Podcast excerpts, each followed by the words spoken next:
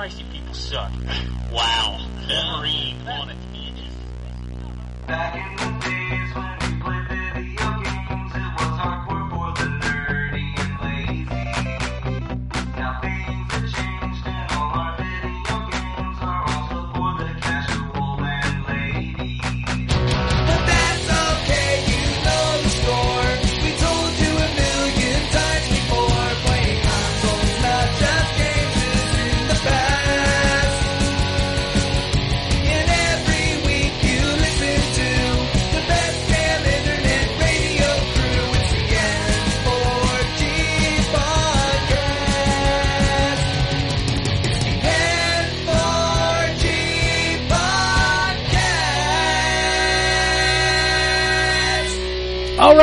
time for another week of N4G Radio. This is episode 432 for May 30th, 2016. I was just thinking yesterday, like, Sony got out of having to announce the PlayStation Plus lineup because Tuesday falls on the 31st. Mm-hmm. Yeah, there's rumours that it's NBA 2016 or something. I don't know. Yeah, and a week ago, the rumors were Microsoft were giving away Rise and Lichdom Battle Mage, and that didn't happen. No, it did not. I, I don't believe any rumors of free games every month. No. because Uh, they're, they're always fake. It's always stuff people are like, "I go, oh, yeah, that's going to be awesome," and it's never awesome. Well, sometimes it is. I mean, games with gold's not bad. Oh, I th- what? Um, XCOM. Wow, that's a cracking X, game. well, the crew, that's a good free the crew. game. Yeah, that's. It's not the greatest rating game, but for free, that's a bargain. That starts that starts next month, right? Yeah, starts Yes. in June. Cool. Um, and then of course the other two games, Goat Simulator and Super Meat Boy. Uh, say what you want about Goat Simulator. It it has served its purpose. It's a I mean, good, I it's should imagine. another good free game. yeah, everyone's got it by now, I'd imagine. But Most still, most people have played it at least. yeah. All right, well let's uh let's get into this. Going to be a crazy couple weeks as we were talking before the show. This week we're going to talk about another big leak, um, and then next week is the predictions of E3 show. Oh boy. We do it every oh, year, and every year Get it wrong every year. We're we're wrong. Hey, I was finally right about Killer Instinct after like seven years. Yeah, but yeah, it's a, what is it? The law of diminishing returns. At some point, you're going to have to be right. you know I, I'm I'm on the banjo train now, so maybe I'll get The that. banjo. Oh yeah. But anyway, this week we have Drew, Hey, we have John, Hello. and we have Jay, Buongiorno. which Or should, or should I say? So I love cavalry's coming. Oh Jesus. This cavalry's here. Cavalry, God, get my it right. Jesus Christ. Get it fucking right. I'm so sorry. I haven't played enough of it. Oh boy. I wonder what we're going to talk about. I forgot to tweet that we were starting the show, so let me do that. Well done, Ken. Well I'm- done, sir. Hey, hey, I got a new PC. I'm trying to get everything running. Well, at least at least it is actually running this time, so that's great. Yes, yes. And um if if the music is different on the show this week, it's cuz I don't have the music from the old PC right now. Well, well. Oh, So of course if it is, then whatever. I found it between Mhm. now and when I mix the show back together. So there you go. Uh, but anyway, let's talk about video games. Drew, I know you've been playing a lot of video games. I have. Yeah, I think we all have, but yeah, it's it's not slowing down, so nope. we're going So- to be doing this for a while. Yeah, yeah. Oh god, the horrors of playing all these video games. I know. the humanity. So what what have you been playing this week? What's what's been fiddling you? Well, I have uh, been playing a few things. Uh, first is uh, Trails of Cold Steel, playing some more of that. I'm right. Um, did our first episode of Phoenix Down for that. I think the next one's going to be slightly shorter because, well, we're we're going to have to record earlier than normal, but I'm enjoying that game a lot. Um, I hit my brick wall for the first time really? about 11, about 11 hours in. It was a boss fight, um, where I had to fight three bosses at the same time. And I was like, well, this sucks. And they have area of effect attacks. Mhm. So I have to spread my teammates out. You know, my um, my wife the other night asked me if I knew what AOE meant. Of course you do, right? Isn't that, isn't that an internet service provider? Yeah, AOE. That's what I thought, yeah. Yeah. They got AOE Instant Messenger. it's just very confusing these acronyms. But d- does she think she had you you beat f- Well, with her WoW expertise? I don't think she realized that that's not exclusive to WoW, you know. And I don't play Yeah. WoW. I've never, you know, I've never even seen that game, except for the South Park episode. Yeah. Right. So it's kind of weird. I, yeah, I've never seen that game. All right. Do you, do you know what dots are? Dots, Uh huh. Uh-huh. Dippin' Dots. Those are delicious. That's what those are. We need more dots. Need more dots. No more dots now. Dots. Stop dots. No, that's uh, damage over time. Ah, You know what DPS is? yeah, I know what that is. Okay. Yeah, we've played enough the division to know what fucking DPS is. Yeah, I and, knew what it and was how before. low ours is. Uh, let's talk about Diablo for. Yeah, I know what DPS is. Yeah. We um back in our wild days, we had a we had a guild name actually DPS, and this was where was around the time where there was a lot of controversy with WoW admins, um, basically getting rid and deleting like guild names and stuff like that because they were deemed offensive. So we were like, how are we gonna hide something like in plain sight and make it really offensive? So DPS obviously you know damage per second, but ours actually stood for Donkey Punch Sue which Sue was one of the members, uh, founding members of uh, that guild. So everyone, everyone in the guild knew what DPS stood for, but no one else did.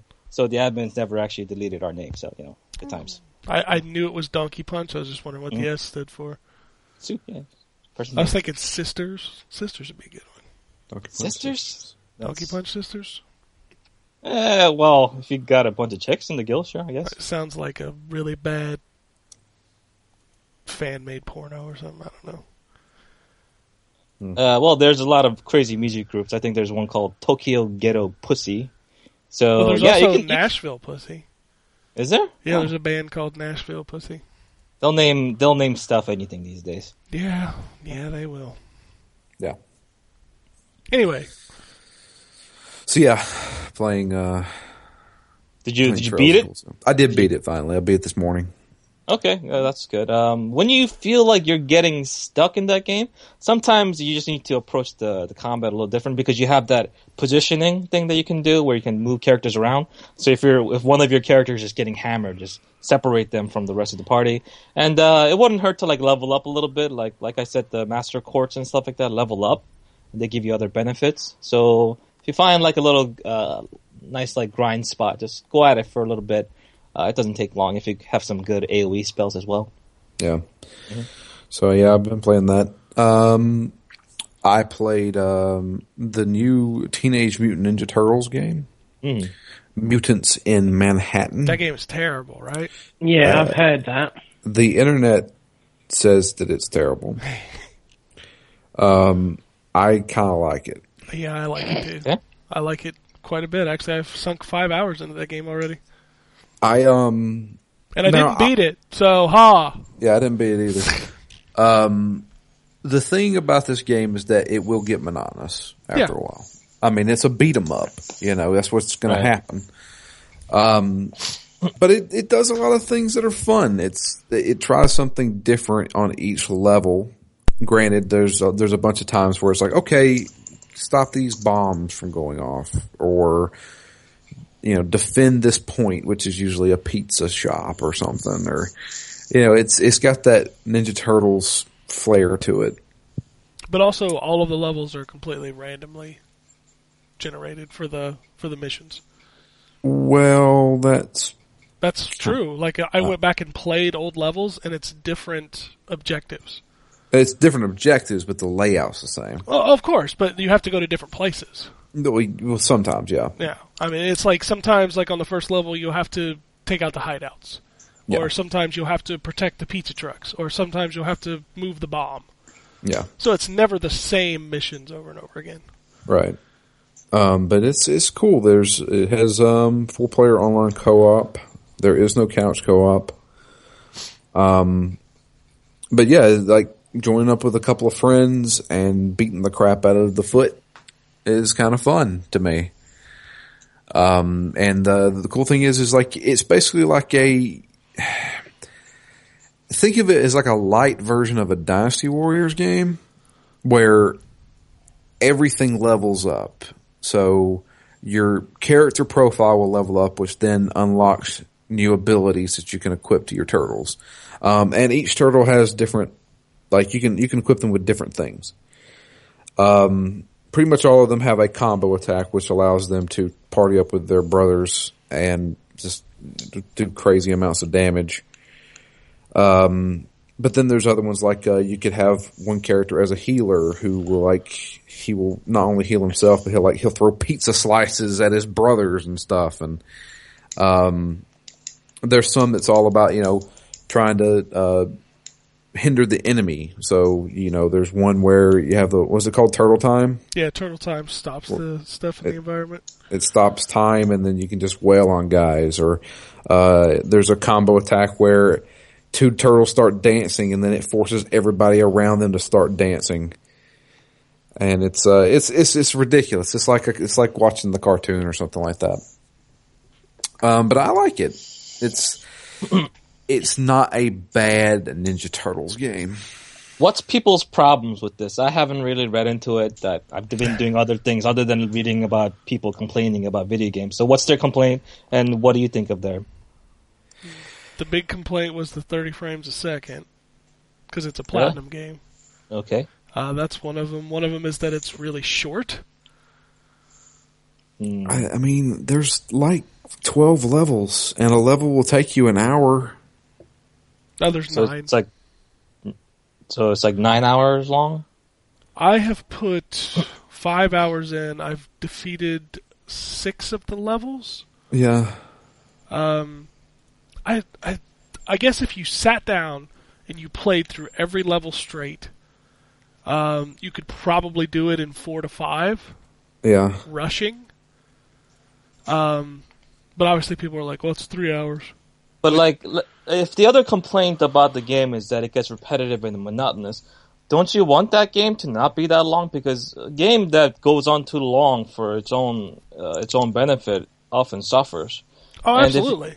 Yeah, and if you remember, like the best beat 'em up games don't last that long for that very reason because you are doing the same kind of things in different environments, fighting different bosses, but it's endlessly replayable because you know how fun the actual activities are.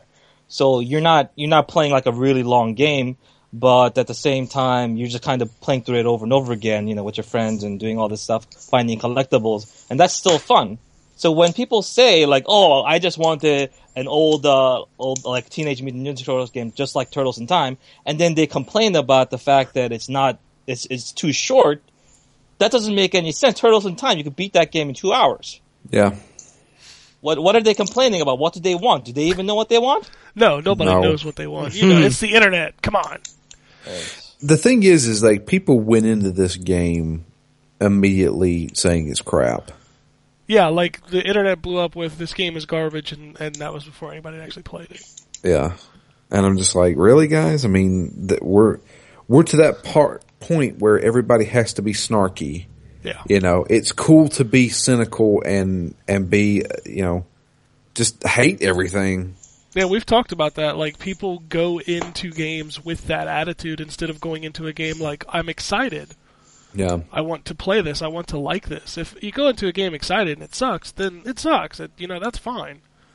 But when you go in looking for issues, fuck you. Maybe you shouldn't be playing games because you I- just you just feel like you hate everything. I went into this game saying finally a fucking Ninja Turtles game that may not suck. And you know what? I finally got a Ninja Turtles game that didn't suck. Yeah, I do think that it's overpriced. I, I, I do too. This should have been 30 bucks. Yeah, thirty bucks would have been the sweet spot for this game. Well, how Uh, much is it? It's fifty. It's 50. Oh wow! I thought it was a budget sort of title. Well, technically it, it is. Yeah. $10, not- It's not but sixty. yeah. I, Um, don't- I, but yeah, I still think that it, it needs to be played with friends though. yeah, it's much better with your buddies than it is Yeah. solo. Because when you play solo, even on like a harder difficulty, it's fucking, it's a cakewalk. because just the, let the other turtles do the the, the other the AI is it will wreck the Foot Clan. It's nuts, and I'm just like, well, I can just sit back and let everybody else do the work. Um, but yeah, playing with your friends is is what's really fun about it. Um, and it's like one of those games where you jump in, you do a level, you'll probably unlock something, you know, like a, a new um, maybe get some points to upgrade your abilities or get a uh, a new what are they called Uh, Charms. I was going to say talismans. There are uh, too many charms in that game for me only being able to use one at a time unless I'm Well- playing on hard. Yeah, you have to play on a hard difficulty to use more charms. Charms are essentially perks. Yeah, they give you buffs. Um, but yeah, I mean, it's there's a there's actually a lot here. Yeah, it's surprisingly deep.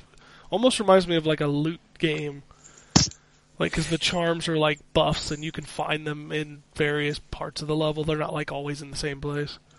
Now there there's a few issues. So if you uh, like, I immediately jumped online and played with Ken and Justin, and we beat like three levels. And then I went back and started playing single player. None of that stuff carried over for me. Well, your level and your charms did, right? My level and my charms did, but I still had to do the first three levels again. Yeah. But if you play single player, that's where you see the kind of story that they're showing.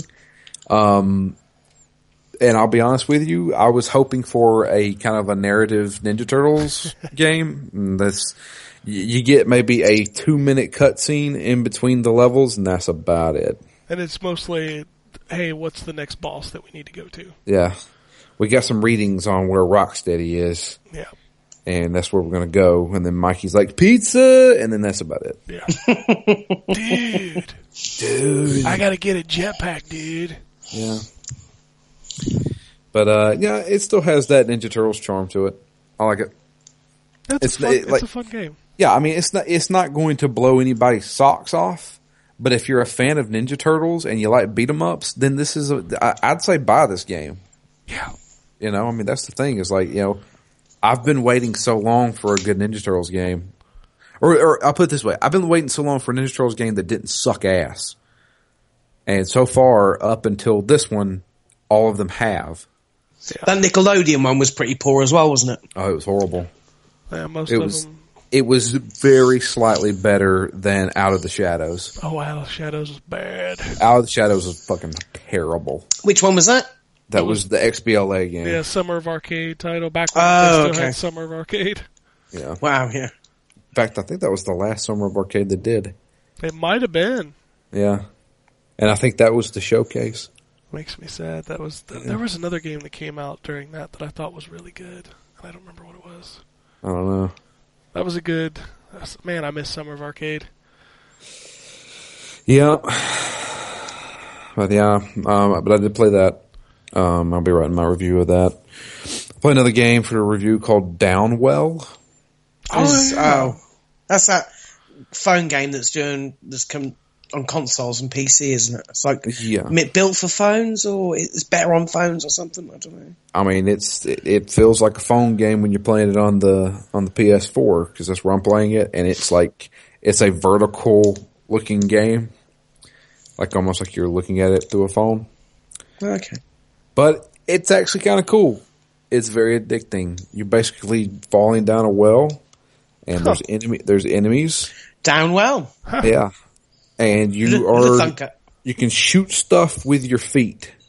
So you'll shoot bullets with your feet, and you'll kill enemies. Was this Bayonetta? Uh, no. but um, but you can also jump on top of enemies. Certain enemies you can't jump on.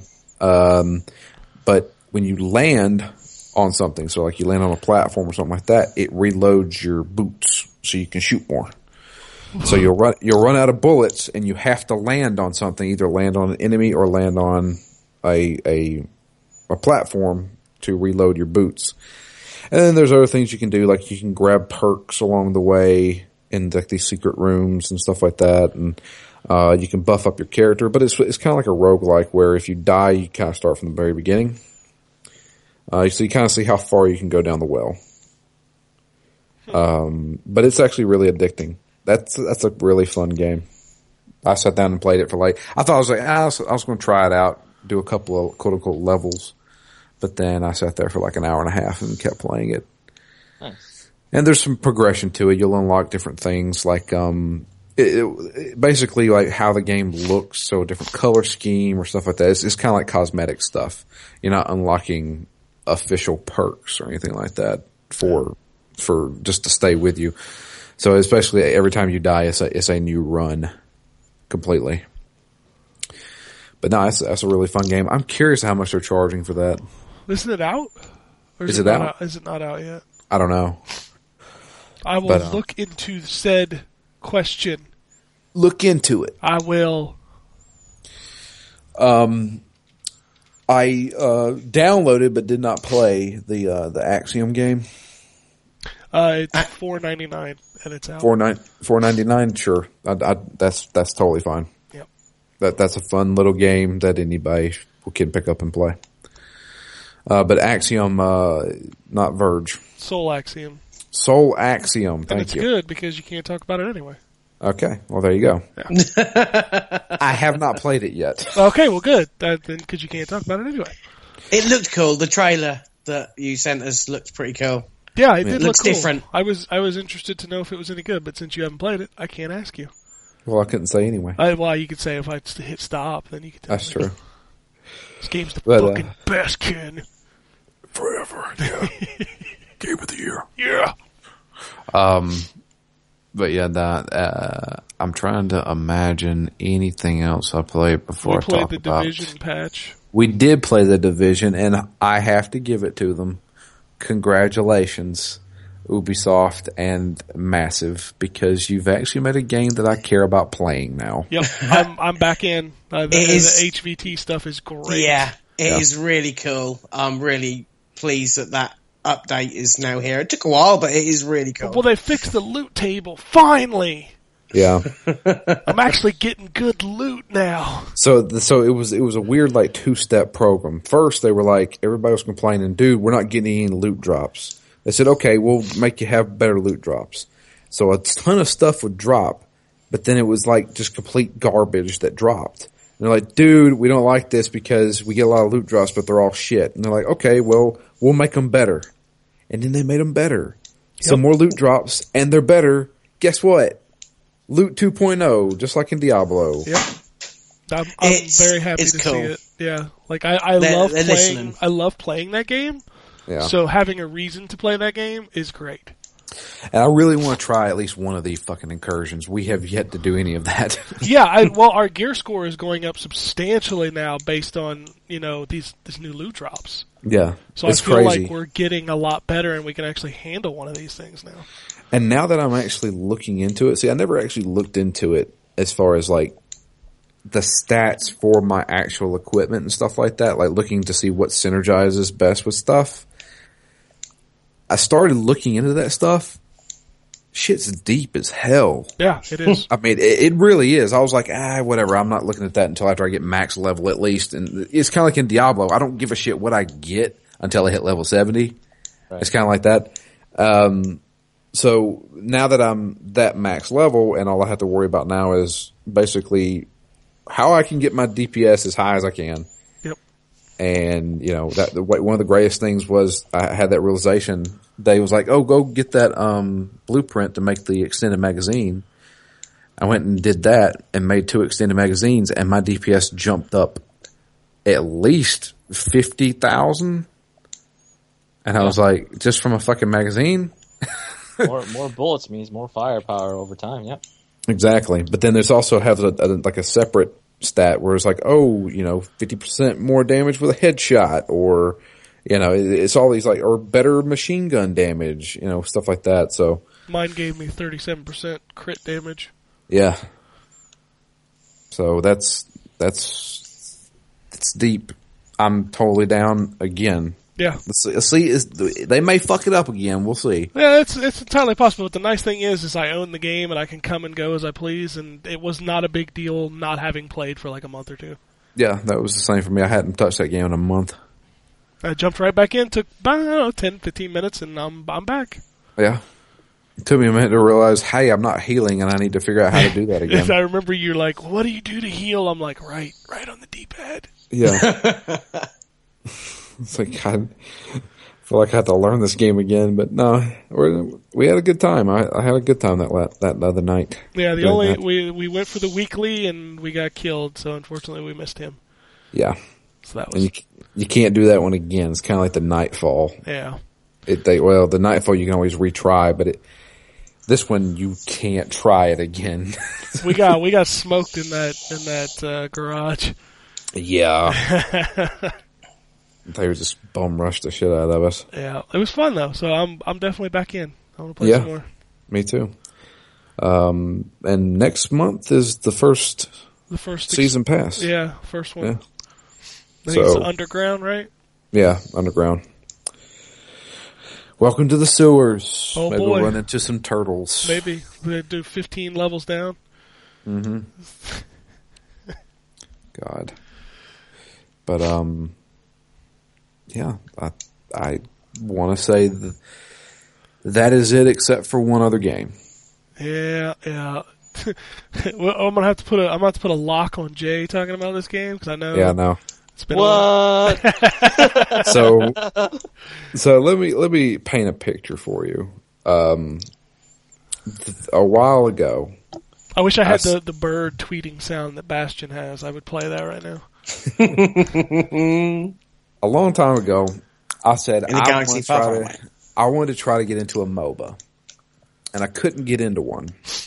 You know, I tried multiple ones, and then I played a little Blizzard game called Heroes of the Storm, and I said, "Well, I finally found a MOBA that I can get into." And for the past probably five, six years, I've been I can't really get into a first person shooter. And then I sat down and played a little Blizzard game called Overwatch. And I said, well, now I can actually play a first person shooter. So when when's Blizzard gonna make a fighting game so we can just call them the genre master? That's true. Another 18 years. I I don't I don't know, but Overwatch Overwatch may very well be my game of the year. It's pretty fun. Cool. You've had a few of those this past month. I, I have. It's been a great. it's great, hasn't it? It's Yeah. It's awesome been a we've great got all year. that stuff. It has. It has been a fantastic year. Ratchet and Clank is still up there. Oh, so Overwatch. Hell, Overwatch it's been a is- fucking. It's been an outstandingly stellar thirty days. yeah. Doom, Overwatch, Uncharted. Oh my god, that's a hell of a thirty days. Yeah. And then Ratchet and Clank right before that. Yeah, yeah. I mean, come on.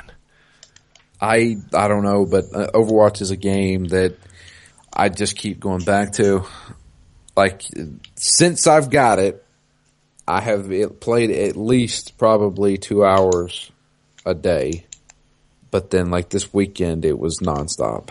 Yeah, I played. It was one of those games that I will just play for twenty minutes to an hour. And Uh, the biggest thing about this game that differentiates itself from other first person shooters for me is the fact that I will play this game by myself. Yeah, I play by my. I have to play by myself because I, I- I have it on the system. Nobody has it on. Yeah. I, but the, see, normally when I play a first person shooter or something like that, I'd be like, all right, I need to have a team. I need to be coordinated with other people.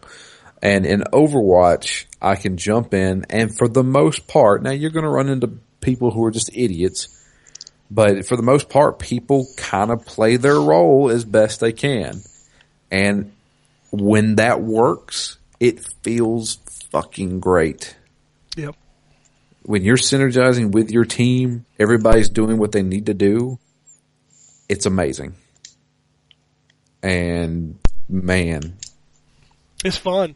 yeah. It's goddamn fun. And the thing is, I haven't even tried some of the heroes yet. Oh yeah, I've I've kind of um, I've kind of fluctuated between uh, depending on what we're doing. Are we attacking? Are we defending? If we're attacking, it, it's me and Pharah, me and Pharah hanging out. Fuck you and your Pharah. Oh, Drew hates Pharah. I oh. hate Pharah. She's pretty good. if you, you'd like her if she was on your team, you know, if I was playing with you. Ah, Um, and if I'm doing defense, I'm a Junkrat. Mm, good choice. Yeah, I like I like his his uh how you can immobilize people with the bear trap, and I love the the the, the bomb. Uh, The bomb. The, the, the rip tire that rolls around. Oh, that thing is. Oh man, there's nothing better than when somebody's defending like four or five of them together, and I just roll that some bitch in there. You know you can climb walls with that thing because it's got the spikes on it. Yep. Just climb right over the wall, right into the middle of like four guys, and just blow them all up. oh, it's beautiful. It's beautiful. I'm a Reinhardt man. I know it's great.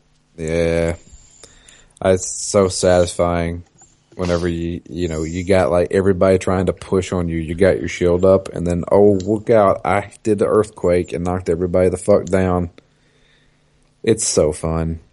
I like Mei too when I'm playing defense. I really got into Mei too Mei for a while there. is really fun to like just the, the that wall is just a giant fuck you. The the Uh, biggest thing for me was the other night I was playing with Jay, and uh, I was playing as Mei. It was like I think it was the first time I was playing as Mei, and there was a fucking uh, Widowmaker way up high somewhere. She was trying to snipe us, and I sniped her ass with a fucking icicle right in the head. right in the fucking head. I was like, God damn, I love this fucking game. I've been kind of veering towards Bastion for. Oh Um, boy, oh, this fucker with Bastion. cancerous. Oh, here we go. Jesus Christ, you trolls. Um, Bastion's a great for defense. He really is. So I've been, I've been I've been using him, and then uh, attacking's generally uh, either Pharah or um, Soldier seventy six because I like his sort of heal ability and his uh, his ult is pretty good. Yeah, um, Soldier's very self-sufficient. He can fit into that DPS role in any position more or less. So he's very good. Uh, the thing about Bastion that uh, people complain about is that early on, especially when you're lower level, um, you're not sure how the other heroes work and how they interact with uh, the mechanics that, let's say, like Bastion has with his turret form and whatnot. But once you understand that certain heroes like hard counter him, if there's a Bastion alone, he's not supported by like multiple characters. Yeah, then he just gets picked up. He's completely, completely useless. But if he's actually, you know, playing well with his teammates in a good position, protected by Reinhardt, maybe, you know, amp, amp damage by Mercy, then you get something of a huge threat. But even that can be countered with something like a Tracer that can just literally just zip right in there, in and out, yeah. you, and then just walk out. And you just die. There's nothing you can do Tracer has been the bane. Uh, of Yeah, my my precisely. plays. Tracer has been the bane of Reinhardt too. I think Tracer's the bane of everything. Yeah, she's she's very fast. She loves zipping right behind my shield and then sticking me and then running away. Ugh. I hate her worse. Like people have been complaining about Bastion. I hate Tracer worse than Bastion. And and and, and, I, and I'm right there with you, Drew. If there's a Pharah on the other team, I hate that shit. Yeah. well, see, that, that's the thing. is she's flying behind me while I got my shield up, and you know she's hitting me in the back. You know, luckily her alt doesn't actually destroy my full shield. It can if it's been shot, you know, a couple of times. Oh but man, there's nothing like flying up in the air and having my ultimate and just blasting the entire other team. and raining justice That from is so satisfying. yeah. If you can get a Mercy to fly up up there, amp your damage, so you get you do fifty percent more damage with your ulti. You know, you know what would Oh, be man. great is if people on Xbox One learned how to play a goddamn support role. I heard that uh, with consoles, there's less people playing support. Yeah, which is still I, I actually was playing support because nobody was doing it.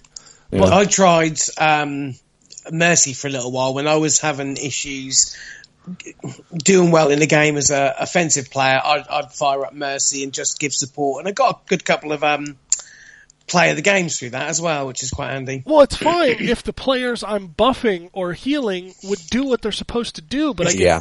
I get frustrated with it because you know we're trying to attack the the the, the point. And I've got the player healed. I'm healing everybody. I've got my beam on them, and they stand outside and don't go in.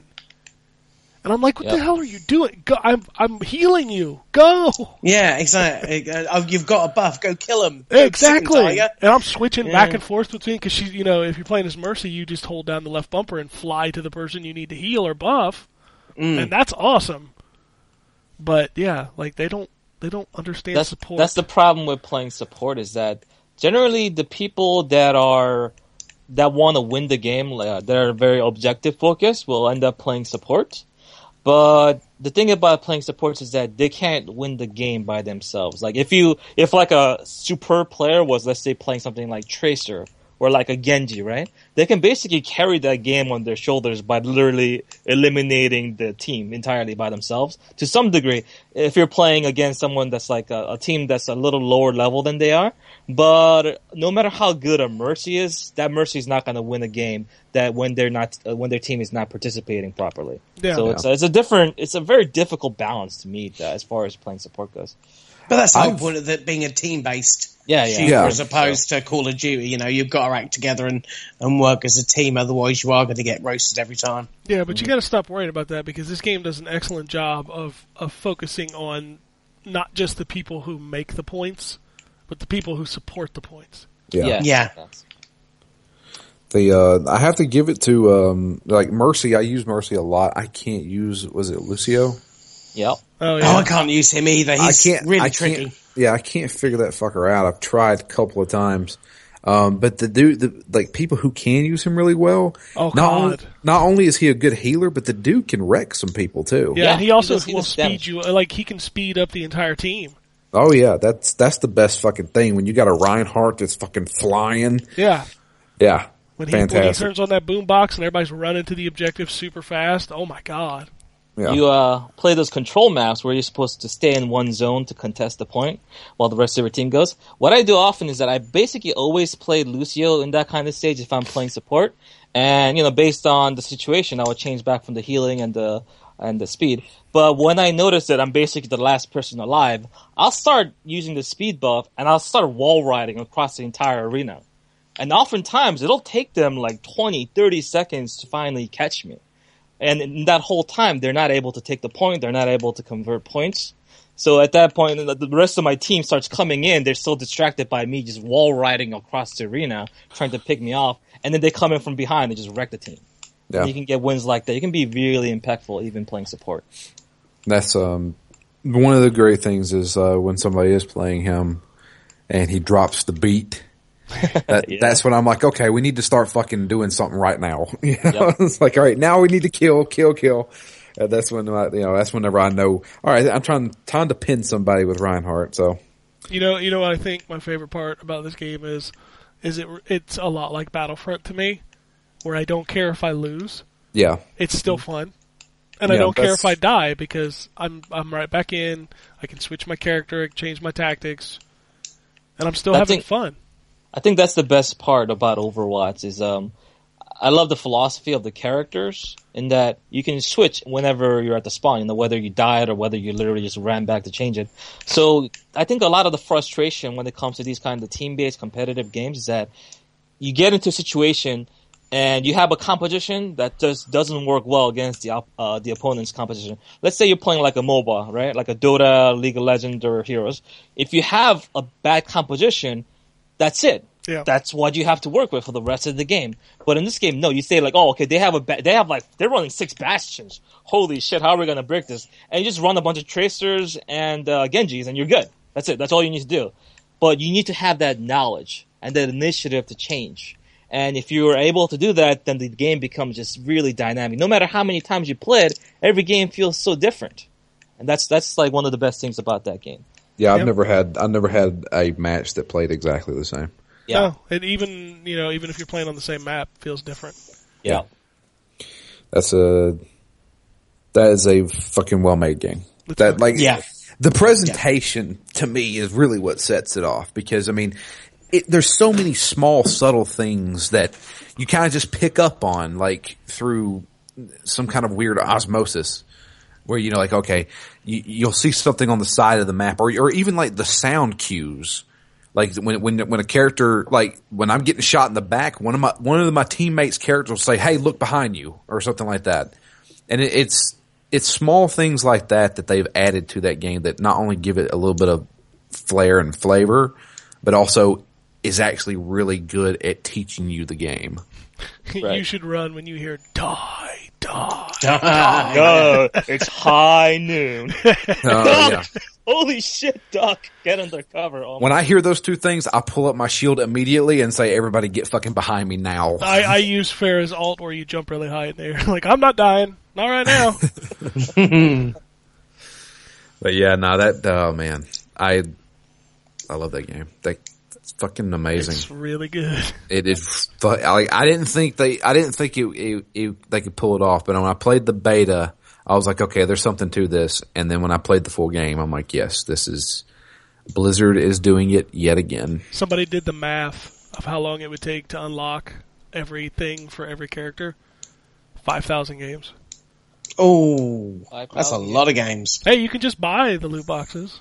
Of course you can. They're two bucks for two or something like that.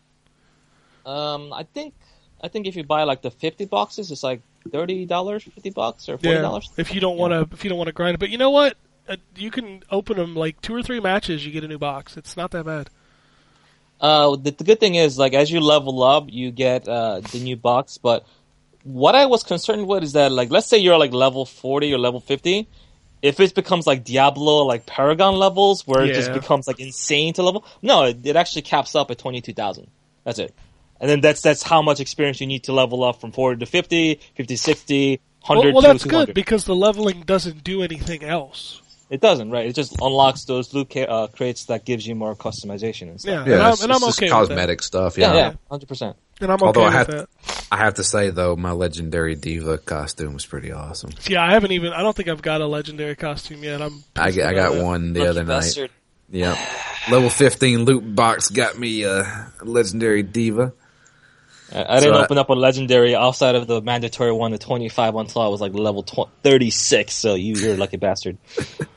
Yeah, I got that one, and I was like, well, I guess I'm using D.Va from now on. Fuck Reinhardt. Yeah, their legendary skins are fucking awesome.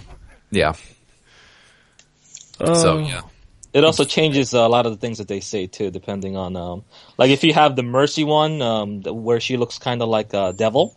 Yeah. She says, "Heroes never die for a price." and a lot of little things. If you have like the um, the Hanzo costume, instead of saying Ryuga, which means uh, you know the the dragon, it says Okami, which it means uh, kind of like God or something like that.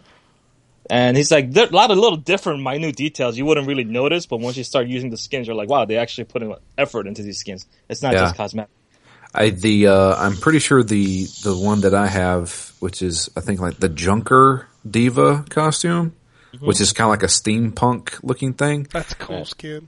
It, it it the sounds are different with her. So instead of like the what sounds like eight bit video game sounds, now sounds like you know like me- mechanical shit running around.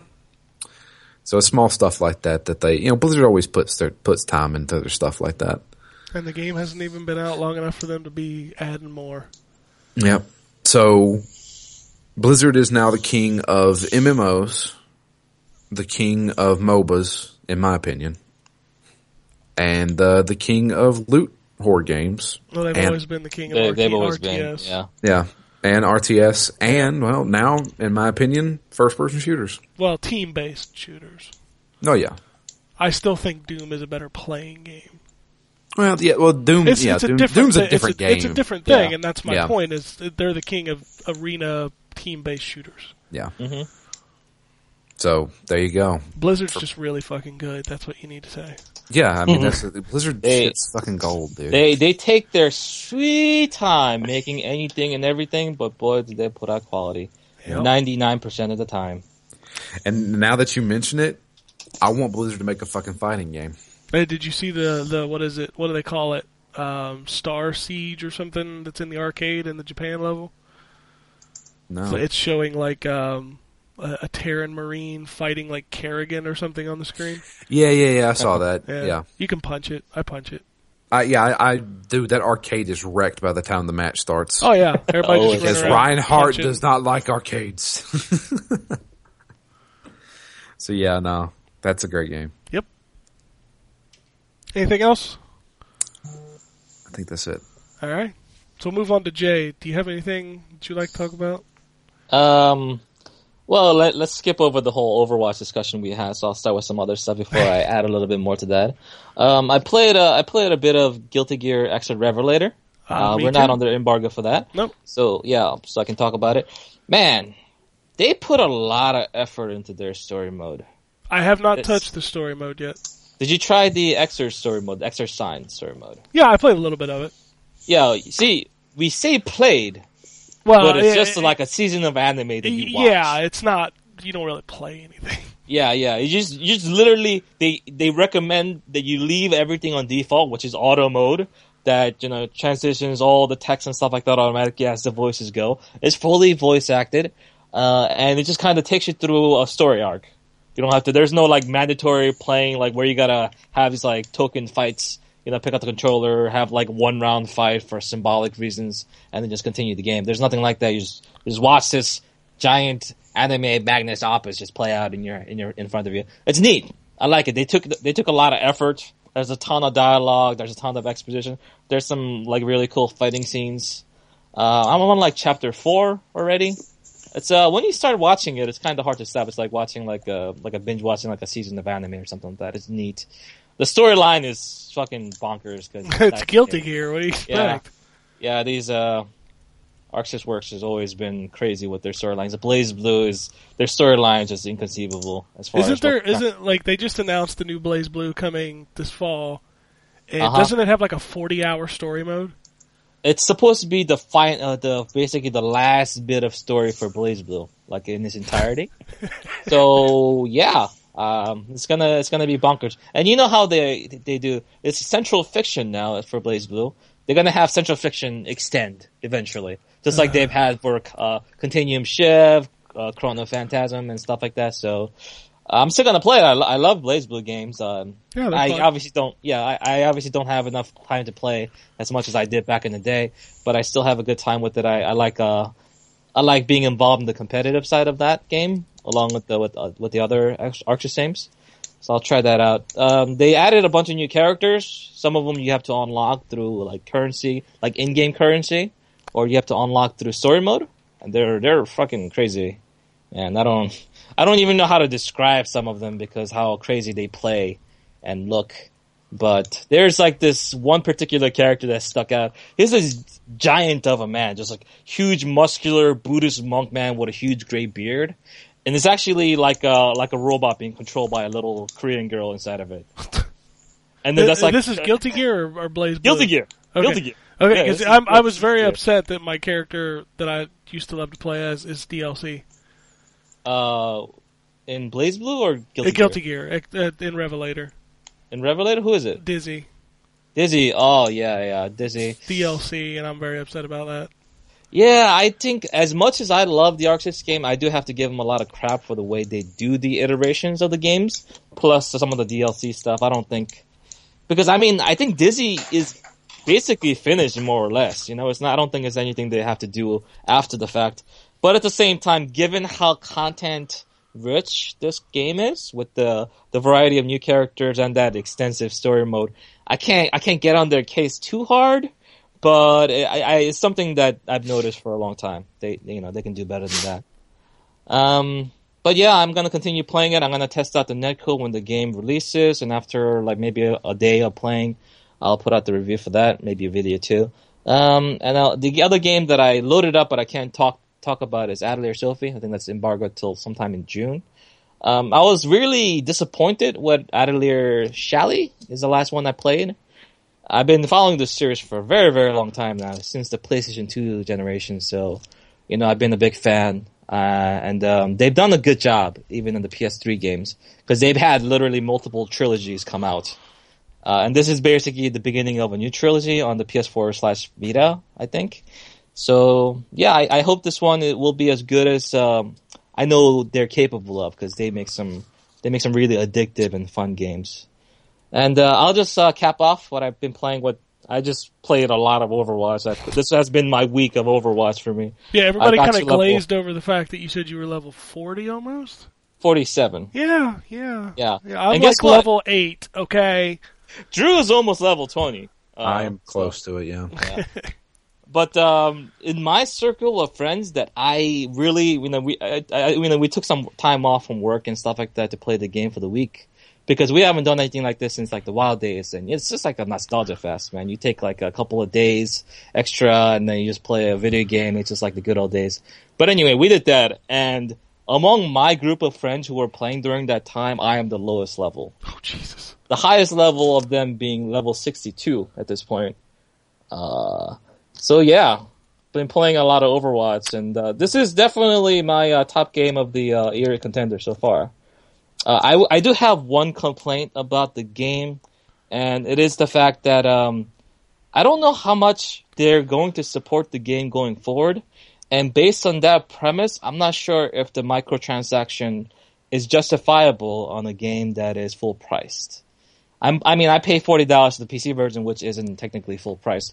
But uh, let's say you're a console player, you know, you have to pay the sixty dollars for the Yeah. game. And I think honestly, for the experience and the amount of polish, development costs, and everything in between that has gone into this game, and how much future support they have promised, I think that's totally fair. But the fact that they, you know, they they tried to tempt you by making you, you know, have you buy those loot crates. And to be frank, I don't I don't think that's actually really necessary. I think the game could have been supported based on its original sales. Um, but like I said, that's entirely dependent on how many years and how long they they plan to support this game with content. Let's say if they go over like two, three years with new characters and new maps coming out, you know, every couple of months, then yeah, I could see it. They need they need sustainability. It's you know, it's it's a business. You know, it's not a goddamn charity, and people seem to forget that a lot of times. Um, but at the same time, without knowing that fact, I, you know, I don't like microtransactions in my full price games, man. I never have, I never will, even if it's in a game that I sorely love. Um, just because you love something doesn't mean you should excuse it. You should be more critical. You should uh, try to keep them honest as possible. You know, you want to keep them making the good stuff, right? You don't want to let it slip. I think that's what happened to a lot of Call of Duty stuff. I think people just bought it regardless of the fact the quality of content and etc. And then this is where they've ended up uh, because of that uh, consumer fallacy. But uh, yeah, that's uh, that's been my week, man. Did uh, d am I the only one that got the? Well, I know John did because he got it on PS4. But did either of you guys buy the Origins edition? Uh, I didn't. I bought two Origin copies, but they were not for me. They were for other people. Oh, okay. Because the I I I, got the standard. I had the Yeah. bonus. I got Mercy Wings in Diablo. Oh, That- I- that- those wings look, actually pretty nice. Yeah, I like I I got that, and I got um I got Tracer in Heroes of the Storm. Uh, too bad you can't give that to uh, Drew because he'd probably make use of that more. Yeah, I haven't Yeah. played a lot of it, but yeah, I checked. I booted up my game the other day, and she's in there. Yep. So I thought that was pretty cool. I don't play WoW, so the pet was. I was going to give it to my wife, but it ties to your account, so you can't do that. Yeah. of course. Yeah, which is kind of depressing. Oh but- wait, um, inside of your box uh, for Origin, did it come with a code for another hero in Heroes of the Storm? I don't. I don't have the box. You don't have the. Oh, you didn't. It didn't come with the box because I when I uh, gave my friend the Origin copy, his box actually came with a copy for Jaina for Heroes of the Storm, just like randomly in there. Oh no, I I have a digital copy. Uh, how about you, John? You got a you got a physical? Nope. Oh, everyone went digital, huh? That's interesting. well, I, I, Oh, got, I got a no, code. I didn't. No, I, I did. Sorry, yeah. No, I got the game itself was was physical. Oh, but you got the Origin version, right? Yes, you well, have to that's the only one stuff you have on consoles. Uh, yeah. Did it come with the Jaina code inside the box or no? No, No, nothing. Oh, No, it didn't come with the code. this. That's weird. Weird. Yeah, Well, it's I probably guess it's because it's console. yeah, yeah, yeah. True. You know, if you buy a PC box copy, then there probably is a a PC code in there for another game. I'm trying to get. I'm trying to get Drew a Jaina code. That's what I'm trying to get. Uh, all right, so we'll talk to John's. Uh, you been playing anything else besides all of this stuff we've already talked about? no, just Ratchet and Clank. Uh, finished that story up on Friday, and as seems to be most people have done uh, when finishing that game, go straight back in onto challenge mode to level up my my weapons. so fucking good. It's so so good. They've done such a great job, and it's it is all about the weapons. You know, I've now managed. I'm now trying to go and platinum it to try and get everything. So I've got all the cards for the rhinos. I'm about three bolts off uh, all of the bolts. I've won both of the uh, races. uh, the hoverboard races up to gold. Um, it's just fun to play. It's beautiful to look at. Controls really well, and the weapons are just phenomenal. You know, things like the the Rhino, uh, which as I say I've just got, is just devastating, and Mister Zurkon. Oh, what can I say? Fan Mister. Zurkon. Yep. he is brilliant. Oh, it's such a fun, fun game. Um, can I talk about Neon Chrome? Uh, oh, is it out? It's out on PC, but not on PS4. Uh, let me look. I don't know if.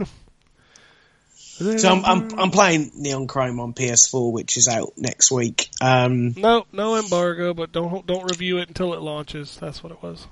okay, so I can. You can talk guess- about it, but you can't say, it? "Oh, it's good. You should buy it." Okay, so um, it is a dual stick shooter roguelike cyberpunk kind of game. You know, one of those. Somebody just somebody puts a bunch of descriptors in a bowl, and you just pick out three of them. Like that's the game we're making. It's um, I can't I can't review it, can I? I can't give it No, uh, opinion. Um, yeah, I'll, I'll well basically it's set in some dystopian future with a big high-rise building that houses over a million people, and it's all run by some mysterious figure, and they're coming to take care of you because you've done something wrong.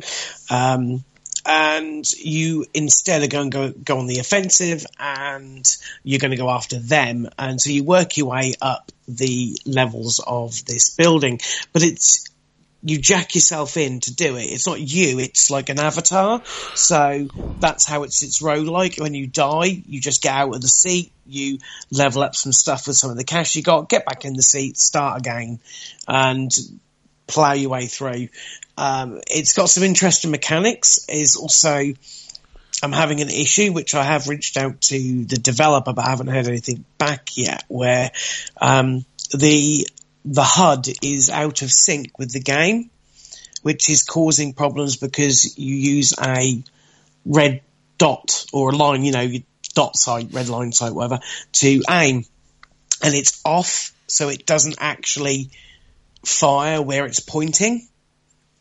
And so when it gets very hectic, it's causing issues of me, my accuracy with my aim, which is, uh, that the game gets very, very hectic. So it's a vital part of the game that's kind of off. And I don't know if it's just me. I've tried sort of uninstalling it and re-downloading it just in case.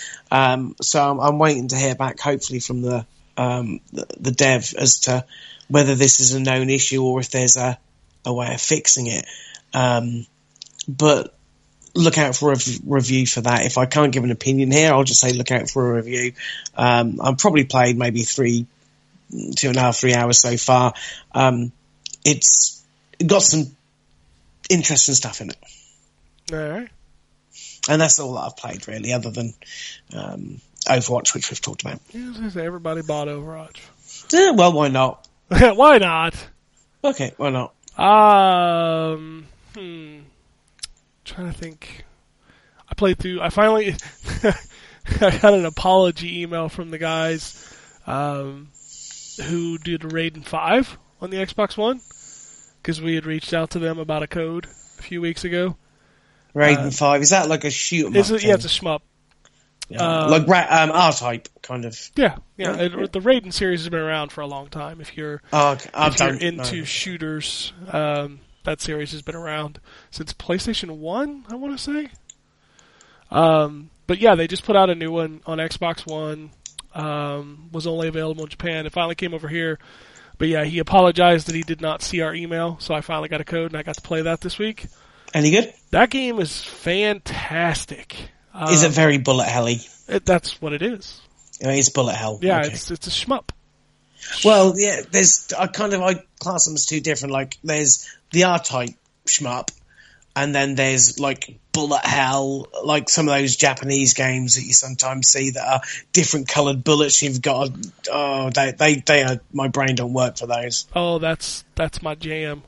Oh, I? So s- it is one of those, is it? I suck at them, but that's my jam. I actually played through the whole game. it's about an hour and 20 minutes. I mean, it's a shooter. We know what they are. Um, really, really love the presentation of that game because it's still vertical. So it just takes up, you know, like Drew was talking about with Downwell, it just takes up a vertical slice of the screen. Um, but the left and the right sides of the screen have been used to. The left side you can swap between three different screens, and the screens will show you like your score arc, um, how you've done on that level. Um, one of them will show you like how many enemies you've defeated, how many bombs you've used. Um, and then the third screen, I think, shows your different weapons that you can switch between and how high a level they are. Uh, the weird thing is, is the right side of the screen is entirely like a dialogue box with a with a picture of the people talking, and nobody in that game shuts up. Every- Isn't that off putting? no, I, I don't even like pay attention to it. Um, but there's people on the right side of the screen just constantly having a conversation about what you're doing, and it's really weird. It's like the story's taking place while you're playing. Um, it does have various paths, lots of different difficulties. Got a boss rush mode, which is really cool. Um, visually, it looks fantastic. Um, never misses a beat, which is good for a shooter because a lot of those shooters, when stuff gets crazy, you know, you'll get that slowdown, which benefits some players because they'll use it to dodge in and out of bullets when the game slows down. Um, but yeah, this one doesn't miss a beat. Super hard. Uh, I do like that on normal, which is what I played through it because there's like five different difficulties. There's basically like you can't die mode. Um, there's also an easy mode, then there's the normal mode, and then there's you know ridiculous you're gonna die a lot modes. Uh, but there's no limit on continues, so I could actually finish it.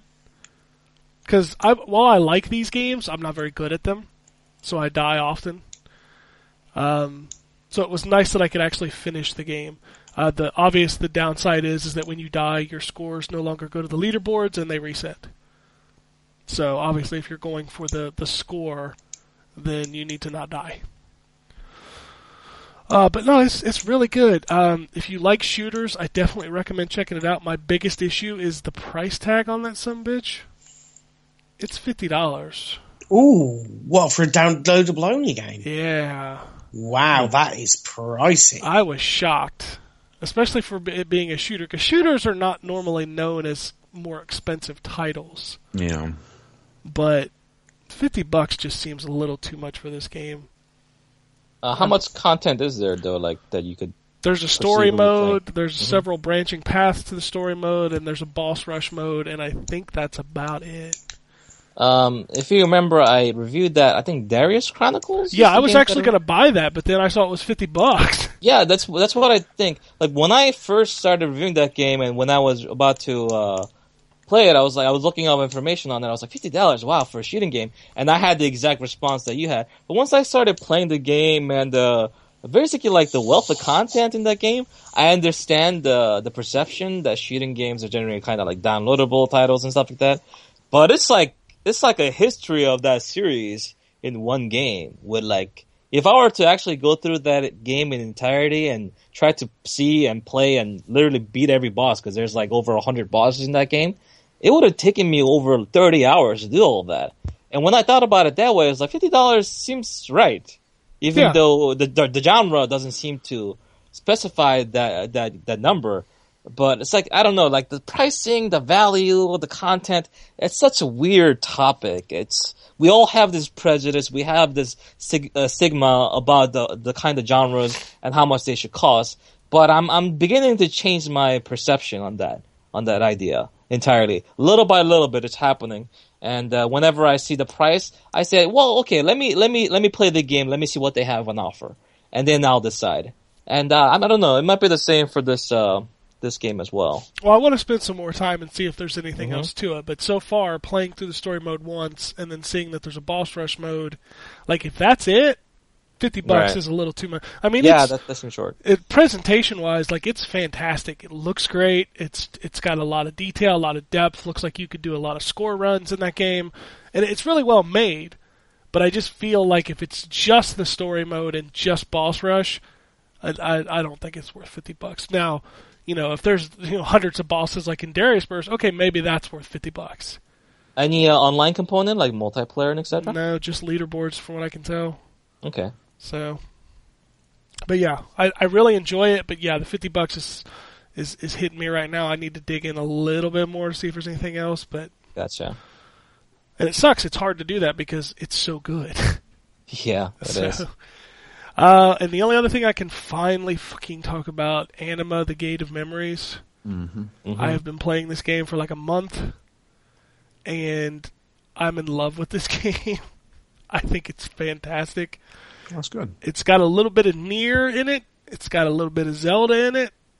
Um, I, I'm trying to think how to even describe. it. It's an action RPG, um, where you're essentially you play the role of this girl called the Bear, and she runs into, I think it's a book that she opened, and this is why it reminds me of Nier. Um, there's a book that she gets that essentially becomes a second playable character that you can switch between by simply tapping a button. And apparently he's been locked up in this book for a very long time. And he's like this all powerful being that ends up giving her powers but also serves as a complement to her combo attacks. So like you can switch between them. They have different magic that they can use. Uh, and you can even do combos by switching between the two different characters. Um, the combat system is very action oriented. Reminds me more of like a Devil May Cry. Obviously not as deep, um, but more in that vein. Um, characters can get magic. They also have uh, items, so you can equip new uh, weapons to the character. You can equip new gear to the character. It doesn't change their appearance. It just gives them better stats. Same with the weapons. They don't actually swing weapons. Everything is done with melee attacks.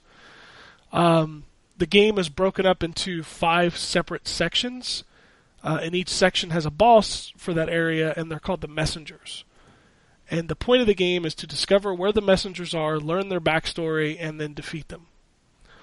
Uh, and each area is where it kind of reminds me of Zelda. It's kind of like a dungeon. So you go into the area, you have to solve these puzzles, and you have to collect the memories of the messengers. Uh, and once you have the different memories of the messengers, you go to this like uh, altar, and you put the memories into each slot, and then that unlocks the boss. Um, it's really interesting. Like the backstory is really unique, and and the world is just really fun to explore and learn about. Um, I know Justin Solani's been playing this. He got a code for it in the last couple days, and it totally, you know, just it really drives home what I said in my review. Is this game gives you zero, and I mean zero direction as to where to go. This is old school game design. Um, like I literally walked around for an hour trying to figure out where to go next. Mm, see, I have a problem with that statement to a, a, a degree because you say that's old school design because they don't tell you where to go. But I think the good old school design is the one that didn't have those little markers on maps or you got to follow Rodriguez or something. They they kind of guide you towards a direction, kind of like the invisible. Yeah, follow the uh, and then uh, they kind they guide you with the level design itself. They tell you where to go within the level. Now, I'm not talking something blatant like yellow paint on cliffs you can hang on Uncharted. I'm talking something a little bit more subtle. You know, like Oh, telling- absolutely. like, yeah.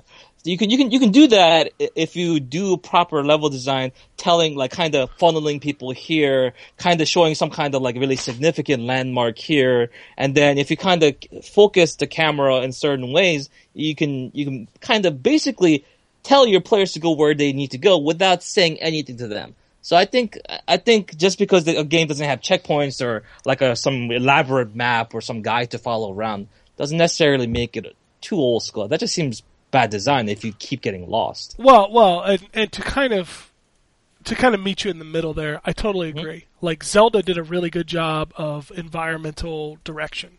Right, right. There were a lot of things in the environment that would say, "Hey, this is where you need to go," and this game does that to a degree. Um, and I'm not putting defense up for it, but it was built by three guys, which Yeah, which is really impressive to me. And and I talked to them while I was playing it because they they were very nice. They took my criticisms very very much to heart. Uh, one of the things I said to them was there is so much exploration in this game that you guys would totally benefit from a fast travel system, which the game does not have. Okay. Um, and that really hinders it because you will spend a lot of time in an area trying to find something when that might not necessarily be the area that you need to be in. And to get back to the place where you needed to be. Um, the game sometimes tells you, "Hey, okay." So, for example, in the there's an area called the Mansion of Puppets, and in the basement of the Mansion of Puppets, there are cells with uh, characters in them that you eventually obtain keys throughout the world that will unlock them. And the cool thing is, and, and this is just one of the many things I love about this game, um, each of the people in the cells will talk to you. And it tells you straight up in the beginning, you will earn enough keys to unlock all but one of them. And not every one of them will help you. So you talk to these people, and when you unlock them, for example, some of them go back to the main hub and become shopkeepers. Some of them go back to the main hub and give you advice and tips. Some of them leave and try to kill you. Nice. So you have to make the decision of who to release. But getting back to the basement of the mansion of puppets from the uh, from the main hub is probably a good five to ten minute walk. Ooh. So not being able to fast travel when uh, you know when let's say you find a key somewhere and you're like, "Oh, I'm going to go unlock that person." Now I have to walk all the way back to the mansion of puppets. I have to go down through the basement and the basement is guarded by these walls that shoot spikes out of them that you have to time your way to walk through. So yeah. Like that Yeah. was a big thing. Um, and and there are points in the game where it does subtly tell you what to do in the environment, but not always. So it feels like they that's what they were going for, but they didn't always hit it. And when I solved those environmental puzzles that were not blatantly obvious, it is super satisfying. But yeah, it's it's a shocking like game to just come out of nowhere. I'd It's never uh, what platforms is this for? It'll be on PS4, PC, and Xbox One, and it's due out this Friday. Okay, interesting. I think I think when you were comparing the game to Nier, I think they're that's just incredibly high praise in my book. So I, I'll definitely have to check it out now. Even How's the now that you- soundtrack? Soundtrack is okay.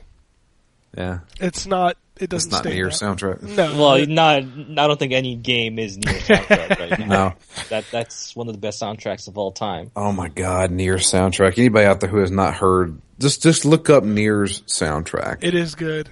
It's it's they hired a woman to create her own language for the game, and she mm-hmm. sung the songs in her own language. Yep. It's That's hauntingly insane. beautiful. It's Yep. very very good.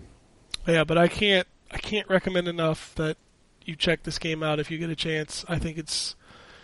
I think it's really good, especially for what it is and the fact that I'd never heard of it. I've never heard of the people who made it, No, and I knew nothing about it going in. And how much? How much is it? Twenty bucks. Twenty bucks. Yeah, and it's long. Like I probably spent fifteen to twenty hours in it. I that's this sounds really cool, but I don't know if I have time. Yeah, that's Yeah, that's, that's- the that's the issue. Like, there's too yeah. many great games out right now to find the time to play this. But if you ever do get a chance to play it, I highly recommend it. Yep. Really cool game. Um, I think that's it. I played a PS4 game, but I don't remember the name of it, so I want to apologize. Um, I guess it wasn't too memorable. I, actually, I kind of liked it, but it's I don't remember the name. It's essentially you're playing as a ninja running through these levels, and it's more of like a speed run game. Like you're supposed to just trying to go through without stopping, and you get a better score for doing it. I can't remember the name of it. I played a little bit of it. I'll have to look that up, but I thought it was neat. Um, this week, there's a lot of games coming out this week. Uh, Daydreamer Awakened Edition is out this week. I don't know what that is. Um, first time I've heard of it. Uh, Dead Island Definitive Again. Dead Island Definitive Collection, Dead Island Riptide, you know, all those, and Dead Island Retro Revenge, um, which I have codes for on the Xbox One that we got this weekend, and didn't get unlock codes. So for for Dead Island for all of it, yeah, for all of it. yeah. So it's sitting on my hard drive, and I can't play it until Tuesday. Nice. Why why did they send over the code for the games and not the unlock code in the same email? I, I don't know. Well, the unlock code won't come because it's it's just going to unlock when the game comes out. Oh well. Hey, at least it let me preload it, right? Right? Uh, for- it's, it's a game. What, what? When did this game come out? Like 2010? I don't know, Drew. It was your game of the year that year. What year was that? Uh, it was the same year that Skyrim came out.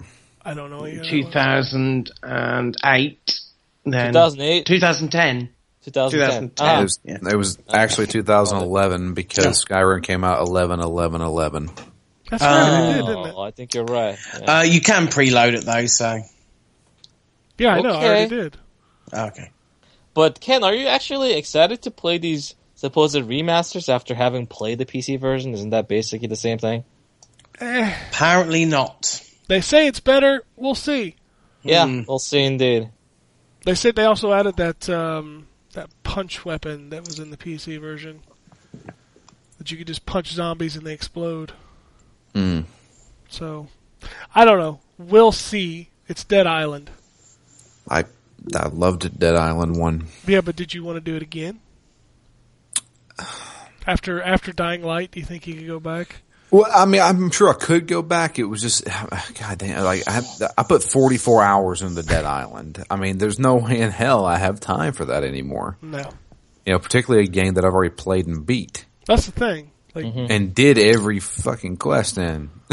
I just I wonder like Deep Silver's a weird publisher right now because I have no idea who that game's for. I don't know. My Skype just loaded and said Jesus is online. I was like, oh fuck. And then I remember he's, he's he's found you. It's, it's, it's, You have a lot to answer for Ken. my question is, why do you have Jesus on your Skype? because we played Heroes of the Storm. Remember? Oh yeah. Yeah. I just I just thought that was funny because it cropped up in the bottom of my screen. I'm like, oh, I, I saw it too, and I was like, "Why the fuck do you have Jesus on your fucking?" um, he doesn't have his last name; it just says Jesus. yeah, it, it just popped up in the bottom of the screen. Said Jesus is online. I'm like, ah, He's coming for you. yes. Uh, Hitman episode three, Ma- uh, Marrakesh. Oh, is that coming out this week? Yep, that's out on Tuesday. Oh, I gotta get back right back into that game. Even though I don't have time for it, I will put a few hours into that for sure. Oh shit! I totally forgot. Gargos hit Friday. I played it for like 15 minutes. God, I have not touched that in I don't know how long. Yeah. Oh, you know what they What's fixed? Gargos? Uh, the the newest Ki character. That's the last Okay. one, isn't it? No, there's two more. Oh, there are two more. Oh Yeah. yeah, they haven't announced those two. yeah, yet. they haven't announced the last two. Um, you know what they did fix? Checking for downloadable content. Oh, it's about fucking time. I booted the game up and I was like, all right, I'm gonna wait. till- oh, it's ready. uh, excuse me. Uh, Neon Chrome is out this week. okay, That One Piece Burning Blood game is out this week. that's the not. That's the Naruto fighter. Okay, yeah, no. Uh, score Score Rush Extended, which I sent that to Jay. Yep. Uh, Smite. Is, uh, I thought that was already out for PS4. Mm, No. no. not yet. It's in beta though, right? Because people are playing it on PS4. I see screenshots for it all the time. I see people play Paragon on PS4, but not Smite. Well, Smite's out on PS4 this week. Okay. Uh, The Witcher 3, Wild Hunt, Blood and Wine. Oh man, I want to play that. There's no time for No Blood and time. Wine. I really want to play that too. Like I'm waiting. We'll talk about it in the news, but I'm waiting for the patch for Blood and Wine, so I can Hmm. uh, get that new UI, that- so I, I can play Hearts of Stone. Is that is that releasing at the same time as the Yes. Blood and Wine for everybody, right? Yeah, Okay. everybody will get it on Tuesday. Uh, Anima Gate of Memories is out on Friday. I already said my praises about that. You should check it out if you got time. Uh, Dangerous Golf is out this week. Dangerous Okay. Golf. Hey, you should really pay attention to that game. Dangerous Golf. It What is Dangerous Golf? It is made by the Burnout team, and it is essentially crash mode for golf. Oh, that's interesting. So Or you you ram a golf ball into cars. you basically have the like, for example, like there's a bathroom, and you shoot the golf ball into the bathroom and break as much as you can. It's crash mode. Oh, okay. yeah, right. Now Like I a got sounds suction- clever. now Yeah. I got your attention, right? Yeah. Go into a china shop. yeah, I think there is one. Yeah. Um, turn on, which we that was in an email we talked about this week. I actually took that and am playing that, and I guess I can't talk about it because it's not out yet. Uh, Heart and Slash is Yeah. out this week. I don't know What- what that is. that? I don't know. I don't know. Uh, that's not this week. That's next week. Anything out for the Wii U this week? Uh, no. No 3DS. No Wii U. Bunch of stuff for PC, but I never name PC because there's so many games, Yeah. and most of them are garbage. Just look at the Steam upcoming, and you're like, what are any of these games? There's one called the Dope Game. Okay.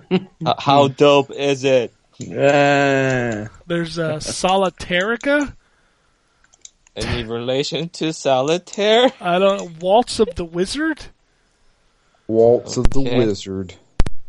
I told you these were bad, dude. Tumbleweed Express. That sounds Okay, like I'm kind of interested in Tumbleweed Express, because what the hell can that be? Maybe it's a tumbleweed simulator. Oh, that would. Uh, I don't know, but that sounds interesting. yeah, the the title has gripped my attention, even though it probably shouldn't. All right. Uh, news. Let's talk about news. Um, first up, No Man's Sky. It ain't coming out in, Ju- in June no more. no. nope. So now everybody gonna kill Oh, Sean done. Murray. It's the internet. Oh. well done, people. Well done. Yeah. So it's been delayed into August. Wait, what? And You, six he got he got a bunch of death threats because the game was Because his game wasn't coming out Yeah. in June. Yeah. Mhm. Yeah. What the fuck is wrong with these people? Uh-huh. Uh, yeah. Yeah. People are messed up, man. All right, Witcher Yes, patch. Witcher patch hitting on Tuesday. Lots of stuff in this patch. We saw the new UI. There were screenshots of that out there. Um, New UI. Oh, yeah, a huge update to the UI. Um, they're also making Gwent cards easier to collect, and one of the big ones, uh, they're adding enemy upscaling if you want it. So if you're playing and you're breezing through the game, the enemies will upscale and get harder. Okay. So one thing I'll say about CD Projekt Red, man, they they support their games. yeah. Yes, Well, yeah. do. So um, that's actually going to be my cue to hopefully start Hearts of Stone and finish it sometime this year. God, I still gotta. And then and then Play the start full blood and wine. Yeah, Blood and Wine whenever I finish Hearts of Stone because god Yep. damn, I love that game. And the crazy thing is, is they're charging what twenty dollars for these? Blood and Wine is twenty bucks. Yeah. Yeah. Heart, Heart of Stone's even cheaper than that. It's like ten bucks. Yeah. I got I got Hearthstone with the Gwent cards, the physical Gwent cards, for like ten dollars. Oh, I forgot the most important part of the patch. Uh, you can set it so that Geralt doesn't automatically pull his sword out when you start a battle. oh wow. yeah. Yeah, What is that a issue? I don't. I think it's just a preference thing. Okay. It's just. It's just. It You you, you to, want to feel like a badass when and, you and pull your pull own sword and out? pull your own sword out. You know, it's Well, it's just a testament. The, the problem is that like you need to take out the right sword. For Yeah, the right yeah. Situation, and people are not gonna know. Sometimes you got to take out the silver. Well, when I it think looks it's- like you might need to take out the steel. So you yeah, know. I think it's a matter of people. Yeah, know, yeah, okay. yeah. It's cool that they added it. Whatever. Yeah, sure. Uh, WRC six was announced for the PS4 and Xbox One. If you didn't know, WRC five is already out. Nobody cared, so whatever. Um, in addition to the Ar- Return to Arkham, apparently Warner Brothers is going to be releasing a Arkham Knight Game of the Year edition. Which, come on, we all knew that was coming. Of course. Whatever. Don't care. Um, I'm trying to w- hold the big one. There's a big one. We're I gonna don't talk even about know what the big one is. Oh yeah, you do, Drew. Do I? I'm sure you heard it. I mean, it was all over the internet. Come on. I, I mean, come on. Uh, the new character for Battleborn is available today for everybody. She was available last week for season pass holders. Battleborn. Battleborn. I just feel bad for that game trying to go. I Kinda keep wanting to go back to it because I Uh-huh. enjoyed it. But man, I'll tell you what, those missions are like an hour long. And you can fail them way easily. Yeah, at the end of them and have to start them over. Yeah, fuck that. So, but I did Yeah. like that game. I really did. I, I like did too. That, yeah. That's the thing. It's like I, I, it was fun. Uh, and yet you guys are playing Overwatch instead. So, you know. It's a different game. I know. I know. Stop that. But limited amount of time, man. You got to choose. Stop that internet You got chatter. to choose. See, it's easy. It's easy to play Overwatch because it's ten minutes investment. Whereas Battleborn, when I sit down and I'm like, I want to play Battleborn, then I'm like, I need an hour. Yeah, you got an hour to play one game. Yeah, one that I can't pause and if I die, I have to start over. Um, all right, fuck it. We're just gonna do it. Big news. So it was leaked this week that Microsoft is also getting in the incremental console business. I did not hear any of this. All right, so let's first start with what's coming this year. The leak was massive. Uh, it was initially reported by Kotaku, uh, then confirmed and in, and expanded upon by Polygon. Uh, Xbox Slim will be out this year, 2016. Okay. It will come with a price drop. Slam? Yes, it will come with a price drop. It'll be 40% smaller than the Xbox One, and it will come with a 2 terabyte hard drive. Oh, So, you don't want to buy this. okay. because Microsoft in 2017 is releasing the Xbox One 2. One, two. Uh, it's what internally it is being called Xbox or Scorpio, and it is all part of Project Helix, which is a way to bring all of the Xbox properties, including Windows Gaming, Windows 10, Xbox, Xbox One, into one unified place. Now, what that means, who knows, right? But the new Xbox system is supposedly twice as powerful as the PS4 Neo. But here we go. yeah. Okay. Um, this There we go. Uh, this has been confirmed by the leaks.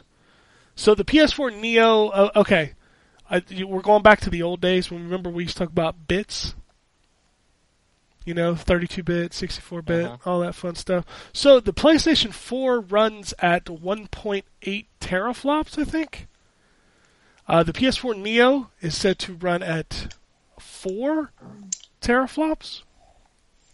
The Xbox Scorpio is said to run at 6 teraflops. Flippy flops. So, uh, also, the- as like a PC guy, I don't hear about what what the what the f is a teraflops. Like You're- that's you're- not a, that's not a terminology that I hear too often or use. guess is as good as mine. Is that just some shit they just made up on the spot? I know it's real, but I don't know what it means. Uh, Um, all I know is it's getting a little ridiculous okay, sure, because it's turning into a dick measuring contest. Is all this is done. it is. Um, so, but uh, I guess the big thing, I mean, this is obviously big, uh, but another one of the rumors popping out of this is that Microsoft is also in discussion with Oculus to bring the Oculus Rift to the Xbox Scorpio. So, which Well, is kind of big. That's that's kind of a big thing. Yeah. Uh, if if it has some cross capabilities with the PC and the X, but I, I guess I'm thinking about like what demographics that would be for. Uh, People who can't afford the high-end PC or prefer console gaming, I guess. Yeah, I it's guess. because Microsoft will be the only person without a VR unit come next year, and Mm-hmm. it makes sense because they're pro- they they already have a partnership with Oculus. You know, the controller ships in every box. right. Um, Xbox One games are playable in the theater mode on Oculus. Um, but the thing about the Oculus is that the weakest part about the Oculus package is that controller. Um, I'm not saying the controller itself is bad in an analog sense. I'm talking about in the sense of controlling VR games. Oh, absolutely. Every other VR games has those like touch controls, you know, well, the like Vive the real does. motion. Uh, the Vive does. The VR also does. I mean, the PlayStation VR also uses the Move as well. It's Yeah, but the. Oculus will have those by the time PlayStation. Yeah, they will, VR but that's what I mean. Like, then that would have to also transfer those controller to the mic, uh, the Microsoft the platforms as well. Uh, VR, the- the me. yeah, I'm just I'm just concerned about the cost effect, and that's the that's the barrier that's keeping everyone from basically jumping on the the VR bandwagon. Is the the uh, is the price point? If Oh, you wanna dive, absolutely. it's, it's very expensive. Well, also the availability. um, sure, yeah, yeah. For a while, they have not been able to get those units out to anybody, which is Um, kind of crazy.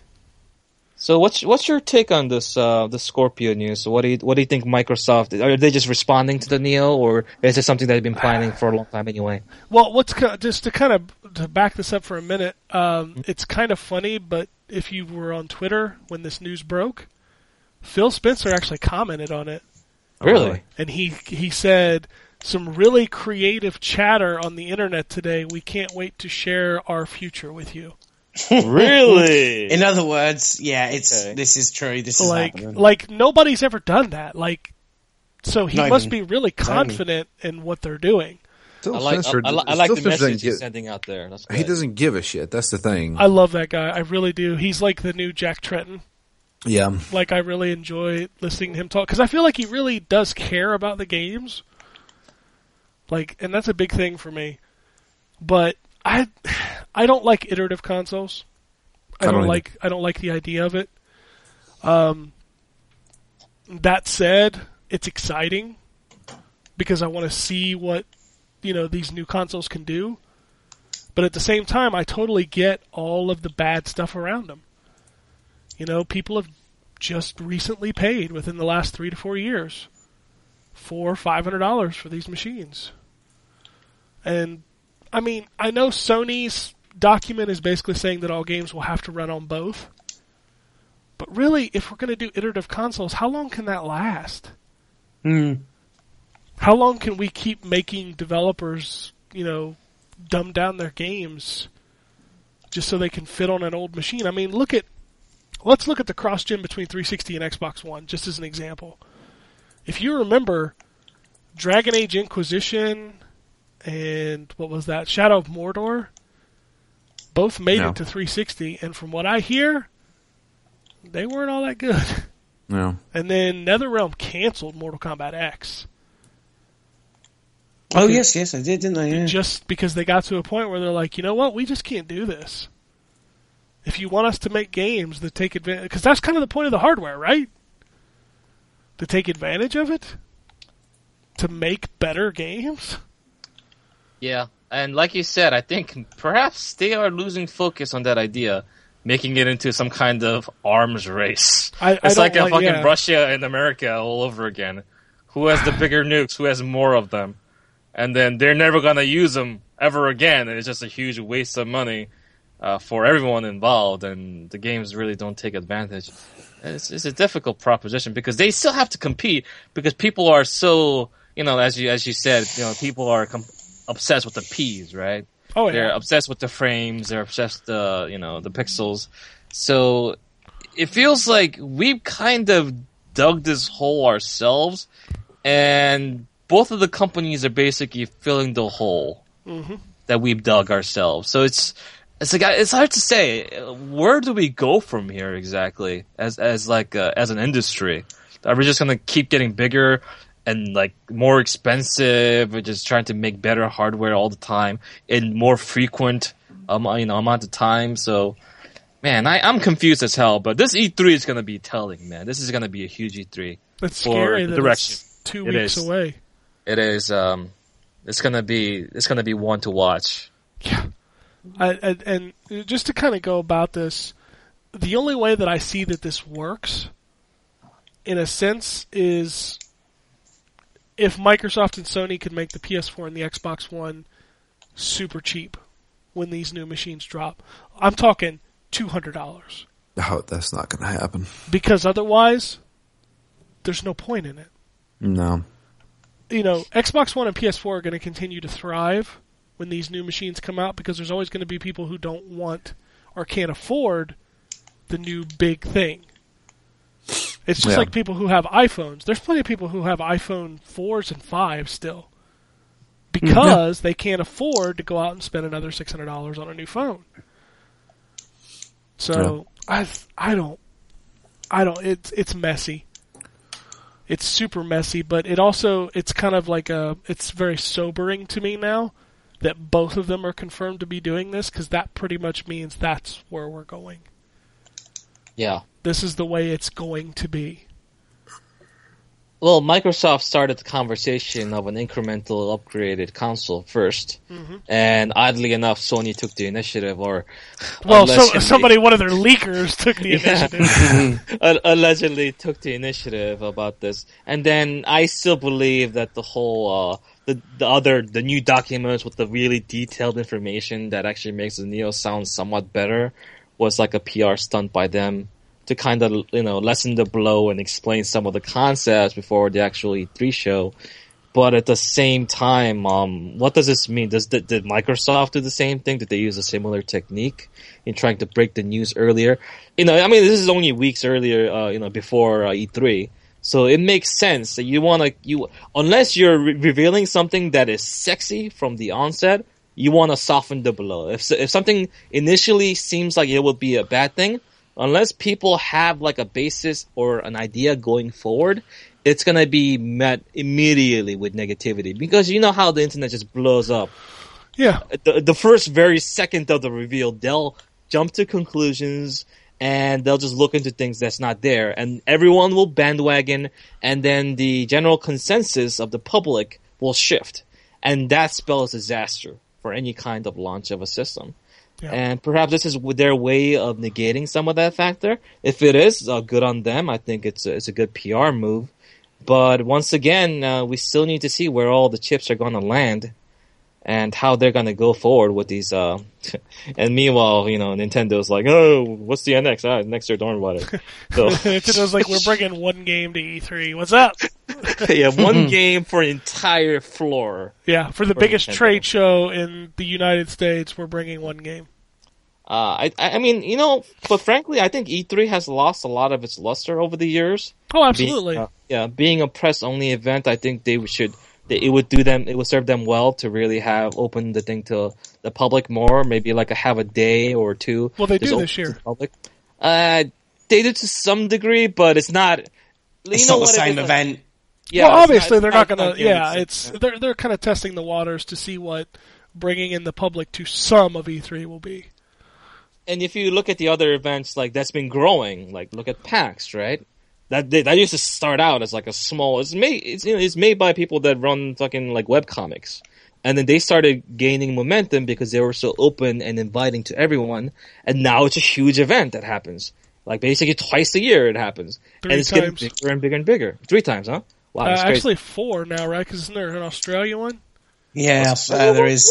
Yeah, there's an east, Yeah. west, south, and Australia. So there's four. Wow, that's crazy. Yeah, that's what I mean. Like, is you see how crazy these things are growing, and people, like especially indie developers, make like some big announcements and really get a lot of traction on their games. And uh, E3, E3 needs to change, man. Like, just as how Evo has changed and they're becoming more ambitious, what they're doing. Like, if you know that uh, they're doing the main stage in like a goddamn stadium now, um, it's gonna be epic. And I think E3 has lost sight of that. They they become complacent in the fact that they they were the biggest one, and now CEO, Gamescom, Tokyo Game Show, they've all done things to really change things up and improve, but E3 hasn't. And that's why Nintendo fell off that wagon. And um, I, I hope they, they look they take a really hard look at themselves and see how they can bring in more of the public into the fold. I don't know. I, I personally, I think there's too many goddamn trade shows.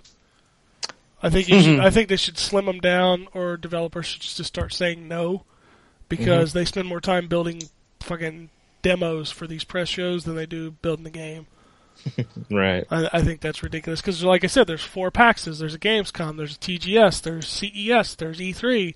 Like fuck, how many? It, it, there's like one a week.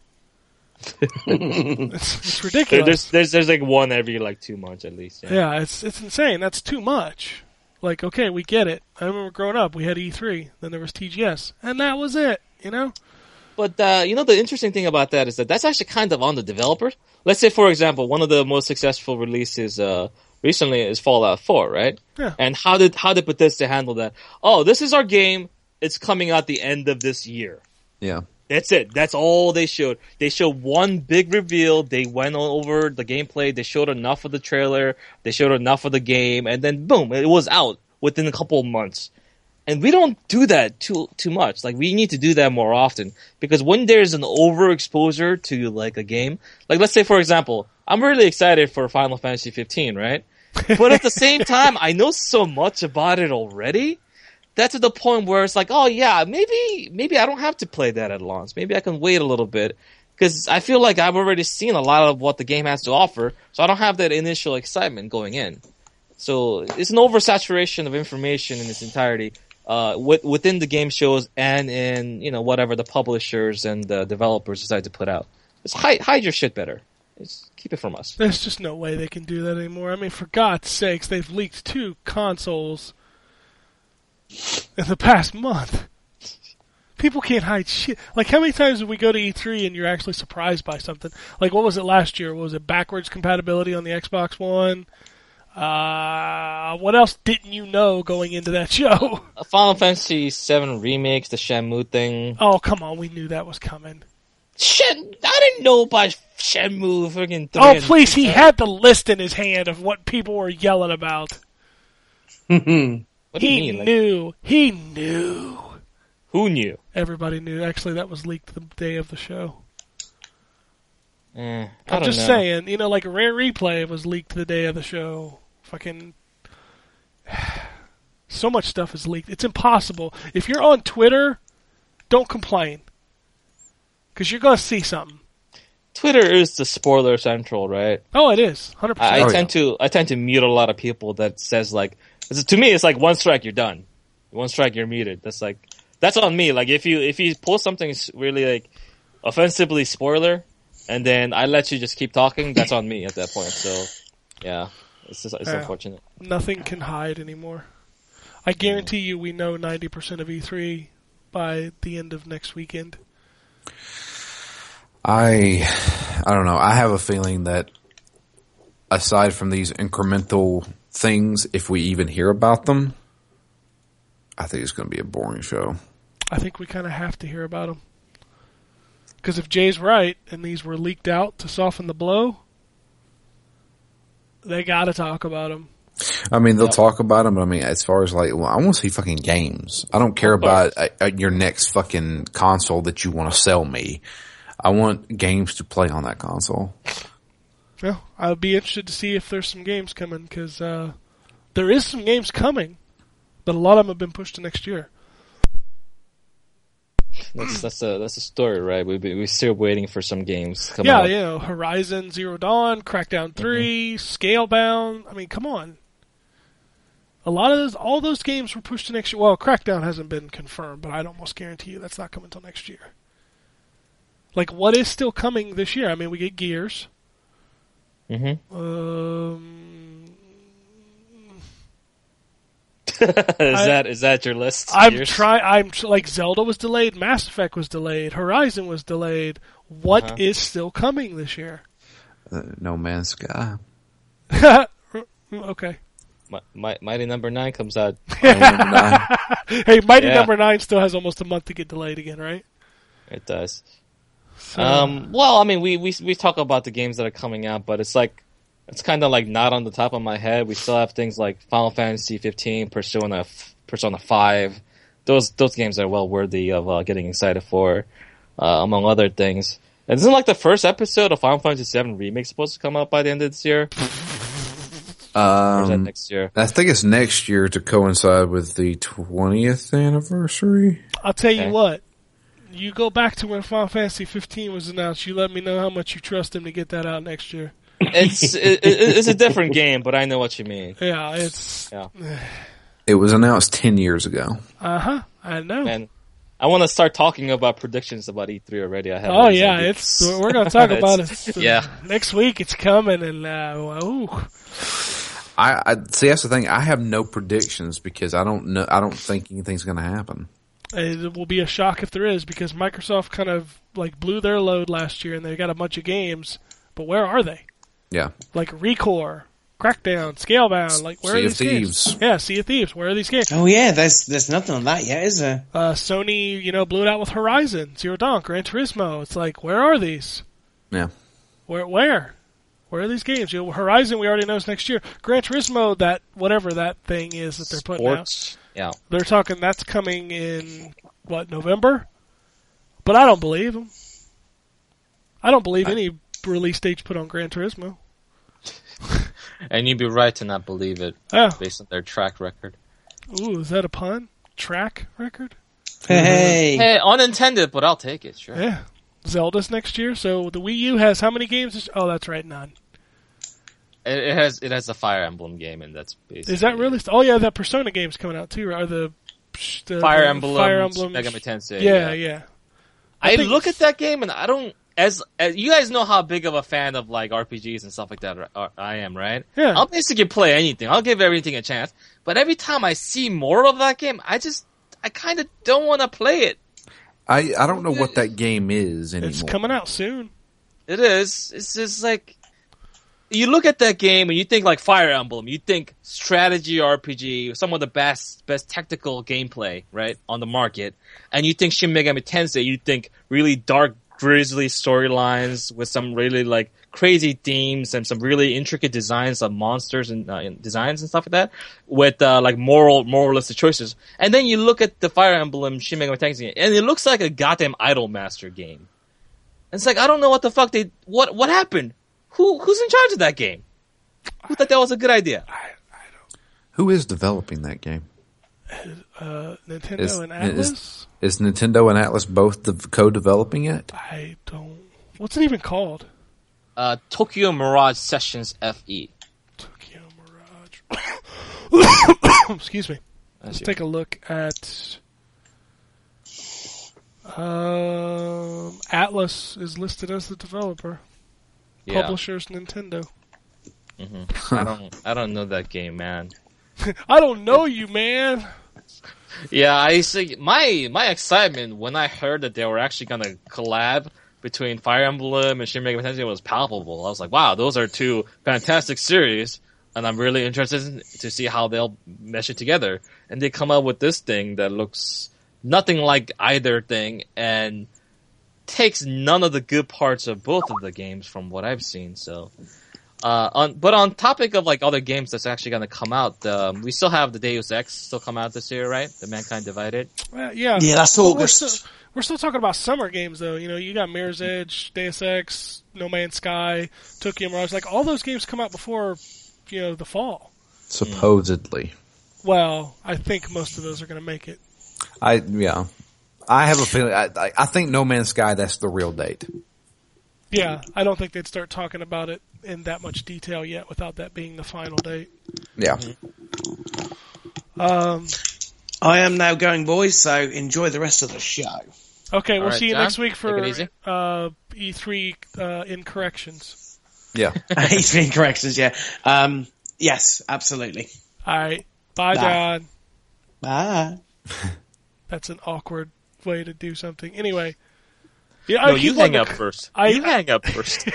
I feel like I'm in high school. Like, oh, you hang up first. Um, I keep wanting to call it the Xbox Serpico.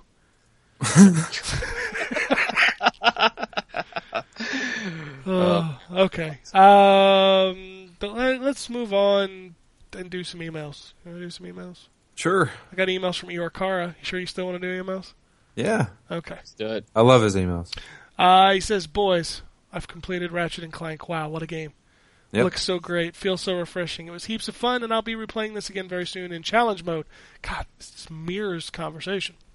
Yep. Uh, I've also started playing Uncharted 4, a few chapters in now. I'd say I'm almost halfway.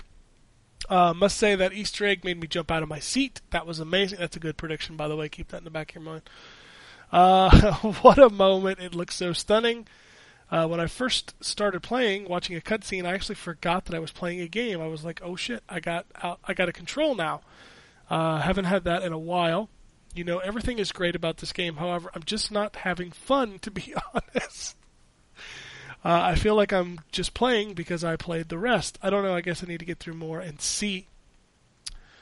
Uh, I've been playing more Minecraft, which he did get the platinum. I saw that in the. Uh, you, you remember when PlayStation made those group chat things that we have? Yeah. Yes. Yeah, he posted a screenshot of his platinum in there because I keep forgetting that thing exists. I, I see that new poster put up sometimes, but then I'm like, but I have games to play though. Yeah, I gotta play my games. So Yeah, for real. he says, "Been playing more Minecraft. Just can't put that game da- down to rest for five minutes. It's an addiction. I put it on. I just sit there and I think, what should I do now? I play around for a few minutes, then I put it away. I've been playing Trackmania Turbo. That's a pretty neat title. Having fun with that. It's my Ridge Racer fix for now. There you go.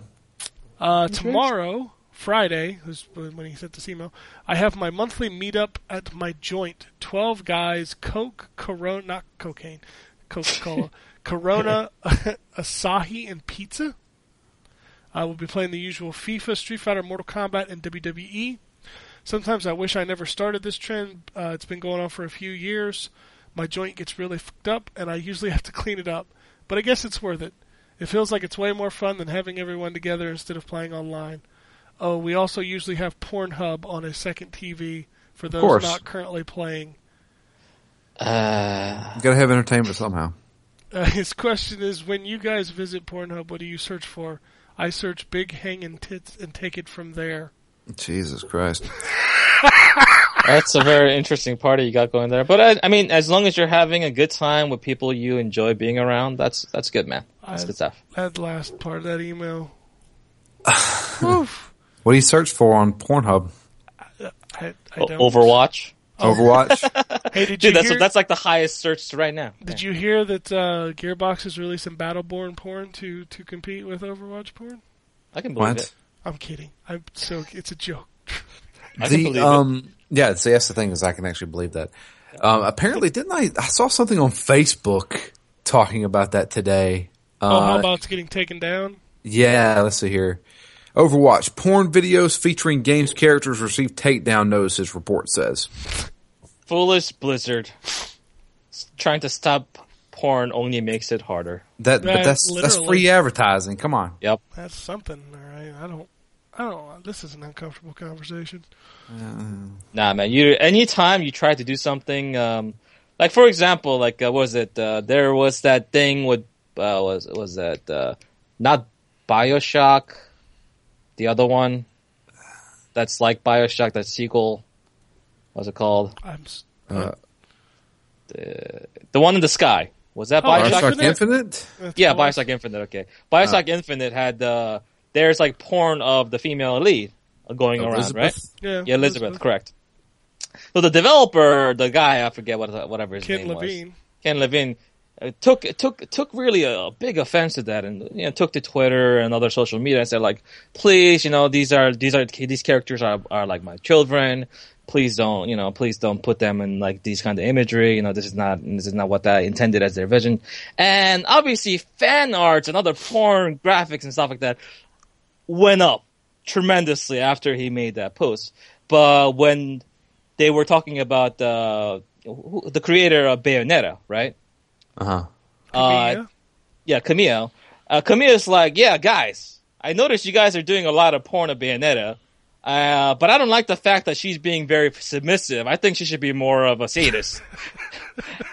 and people are like, you know what? He's right. They started doing porn of her being like sadists, and that, you know, that character's popularity like soared even higher Oh Jesus. he he like embraces the culture and he says like yeah people are gonna do that shit anyway but you know might might as well like, encourage them in the right path that's the way you handle people that's how the way you handle you know people trying to make porn out of your shit it's gonna happen whether you like it or not you might as well you know take it and try to put it in a positive direction Okay, I'm just going to go on the record right now and, and Yeah. let everybody listening know don't ever make a porno about this podcast. Well, what's the rules? it has rules- already begun someone's already putting their pen to paper and has begun doing Oh, man. I don't want to read that fiction. I don't want to watch that movie. and as ken longingly looks into drew's eyes Yeah. their lips touch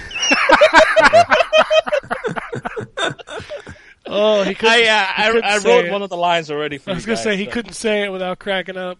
Oh God. How do you feel? Does that make you feel dirty? That I mean, it would make me laugh out loud. But, yeah, I, I can't. We like we we would have to do a reading of that on. The uh, show. yeah. like this. Don't bring your kids. So I'm not telling anybody out there to do this, But but, you but you're telling people to do this. yeah, make, make porn fan fiction Oh of, God damn it! of N4G podcast, oh please. God, stop! Just stop. I'm, I'm a guest star, so I'm not included. So oh you no, they're going to include you because I get tweets about Oh. you every week. oh, Absolutely. man, it's- Yeah. I'm, I'm I'm a guest, so Nope. don't worry about. Nope. Just, just concentrate on the core. Make sure you put Drew and Ken in the centerfold. They're the main romance. So yeah, You got to put We're- Gambus in the you gotta put Gambus in He's there. in the background telling everybody what that's to the, that's the triangle, man. The He's, gambit. he's he's the dominatrix. yeah, the dungeon master. There you go. He's the, You gotta- the, you gotta- the you gotta- dungeon master. the one true pair to rule them all. We'll see. oh God, this is horrible. Greetings, programs. Take off your pants. Yeah. All right. He sent a second email. Sure. says my second email. Ken's tweet about E3 reminded me that I forgot to add to my, uh, which I forgot to add to my last email. I can't believe E3 is just around the corner. I can't believe it. However, is it just me or is there like no hype? What? Uh, E3 posts and leaks are happening by now. Uh, they are. Perhaps you missed the two big incremental console announcements. Uh, should be a really interesting E3. That's the one thing, though, that could really bother me. You see, I'm an average gamer. I grew up with consoles. I'm now married. Have a huge mortgage because it's really expensive to live in Melbourne. Uh, yes, around the 700,000 mark. Holy shit. Uh, planning to have kids soon. The idea of new consoles coming out now pisses me off. I bought the PS4 thinking it will last me seven years at least before I have to upgrade. Now this shit. It's not right. Yeah, phones come out every year and so on. I don't buy it. I hate how people bring that shit up. Even if I did, it's not the same. I'm not sure which company decided to release a new console first and then the other found out so they followed, but that's just bull. Uh, the whole other the whole thing will either fail or go okay. It won't be great, that's for sure. But being an idiot that I am and how much of a Sony fanboy I am, I'm gonna buy the piece of shit. And that's why they're making them. Yeah, you can't you can't make your point and then say you're gonna buy the thing that you despise. That's not that's not a good way to get your point across. Uh, you know, they say actions speak louder than words. And as I said before, I don't I don't support Sony or Microsoft in this decision at all. What I try to do is I try to understand why and I try to figure out whether it will be successful or not. That's my design because I'm not gonna buy these things. I don't need them. Okay, and unless they show me a very good reason why I absolutely want and need to buy these things, I won't. That's just how I operate. But at the same time, I am very passionate about this industry. So I want to know why they're doing these things. These incremental upgrades make sense in a lot of degrees. Even though it's not right, it's not good, uh, but it makes sense and it could have some positive effects, whether you'd like to admit it or not in the long run. But that is to be seen. Either way, it'll be interesting and exciting. Yes. Super excited for E E3. New hardware is always exciting, even if it's not something I agree with. Yep. Um, pff, Twitter. We have another email, but I'm holding it for next week because it's E3 predictions. Okay. Sure. So we'll talk about that next week. Uh, so don't worry, Sean. We saw your email. We will get it next week. Go to the Twitter and the tweet. I don't know if I did this tweet last week, but if I didn't, I'm going to do it again, and everybody can just shut up and not respond. Okay. Uh, but it comes from Plo617. Says, I don't care what anyone says. Batman vs. Superman was awesome. Moving on. I liked it. I know. I know. Shut up. Uh, the, the tweet I mentioned earlier uh, comes from Magic Mike. It says, "Note now we know why it's not a video cast. 88 minutes in." And I, like I said, I went back and I listened, and we were talking about The Witcher 3 at 88 minutes in. I, I don't know. So if you could clarify what you meant by that statement, Yeah. that'd be cool. I I'm- mean, we all we all don't wear clothes while doing the podcast. It's I mean, It's true. yeah, this is very true. I mean, this this has been announced before. yeah, I don't wear pants. No. No, What's the point? How can you even speak properly with pants on? I It really cuts out the circulation. Yeah, it's so Exactly. restrictive. Mhm. Uh, HD8bit says, "What do you guys do for?" Uh, I'm assuming it meant living. It says loving. I don't think you want to know what I do for a living. Uh, someone is a security guard. I think I've always been curious about who the N4G guys are off the air. Yeah. Uh, I am both me and Gambus are, are security officers. Um, I'm actually a manager over uh, multiple guards. It's Yeah, Drew. Actually, I'm the boss. Moving Well- up in the world. No, trust me, I don't want to be the boss. It, it sucks. It, it sucks ass. You know what's But, uh, bad is like I I don't know how to tell somebody what I do that makes sense.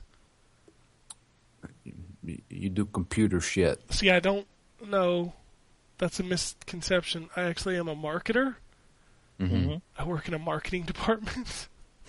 sure, what I do is on a computer, Uh huh. but you know All the stuff I do is on a computer. that's too. what I'm saying. So, are you a computer guy, Drew? Sure. I secure computer stuff. I make the keys go click clack. That's what I know. No, I work in marketing. Okay. I don't work for PR for a game company. So you're curious. Who who said that? Who who thought that? No, I'm just I'm just like cutting that off at the cutting the head off at the beginning. Oh, okay. Yeah. yeah, I don't I don't work for a game PR. rumor stuff, right? Like that'd be a little conflict of interest, I think. No wonder he wears the money hats. There's no that, now it explains why he's never said anything bad about a rare game. Mm-hmm. He works for Rare. I work for Rare's PR. I'm their community manager. No, I'm really not. Anyway, Henson, Jay, what do you do for a living? I do IT work. I usually work uh, for a firm, but I also do a lot of freelance. I actually kind of make more money off my freelance stuff than the firm. But uh, you know, they call me when they need the extra help. But uh, you know, just either fixing, setting up networks, Sohos, building PCs, taking commissions, all that jazz. telling and I also people do a couple other things. telling people to reboot their computers. yeah. You know, there's that's like a that's like a popular joke in the industry. I know, and- I know. Yeah, that that that is actually true to some degree, but boy, like my biggest concern or the things that I have to deal with the most is not the computers, but the people themselves. Of Well, course. Oh, yeah. Uh, they sabotage themselves constantly. Mm-hmm. Let's say I come and I fix your network and I do do some work and I say, well, you know, you were infected by a Trojan. You know, there's some malware here and there. Uh, this is you know, really slowing down your network and. Uh, you know, you might actually want to change all your banking account password and all that jazz, right? and then I said, like, well, if you, you know, there's a very, very, you know, you know, specific reason why you were getting these things. So, you know, I don't, I don't want to offend, but you know, make sure you take a, a particular uh, precautions on which kind of website you visit and things that you download from now on. And a day later, like literally a day later, I would get the same call with the same exact problem and it's happened the same exact way. Hey, and need that would happen three, four times in a row in a week. They need that Overwatch porn. Yeah, I guess so, but man, it's just people just like messing up their own shit over and over again the same way. It's like you figure they learn from their mistakes, but they really don't. No. Good for me, I guess, but because I get It's paid. called job security. sure, sure. Uh, Henson Victor says in last week's episode you talked about games and sequels. How do you guys feel about the 360 game Too Human? I loved it. Uh, I played 20 minutes of it and said, "This is weird," and I stopped playing. I love Too Human. Outside Uh, of the Valkyrie Resurrection, which takes way too long, but No, thank God Ryan's not here. I know I do that to bust his ass every time. Every time we say that, he's like, "Let me tell you something." Let me tell you something, brother. no, I really like Too Human is another one of those games that doesn't explain how to play it, Yeah, but once you learn how to play it, it's super fun. it was. I mean, I don't know. It was weird because it was like it was trying to be this weird action game, but also a role playing game with loot as mm-hmm. well, and it was just a bunch of stuff combined together. And the, my experience with it was I played it on one of my older Xbox 360s, the ones that was fucking up. So, like, if I if I played for more than like 20 or 30 minutes, it would just freeze constantly. Lovely. Yeah, and I was like, that's my memories of it. I'm sure if I played it on my 360 that I have now, it would be fine. Uh, I just remember that game being either A, buggy, or B, constantly fucking up.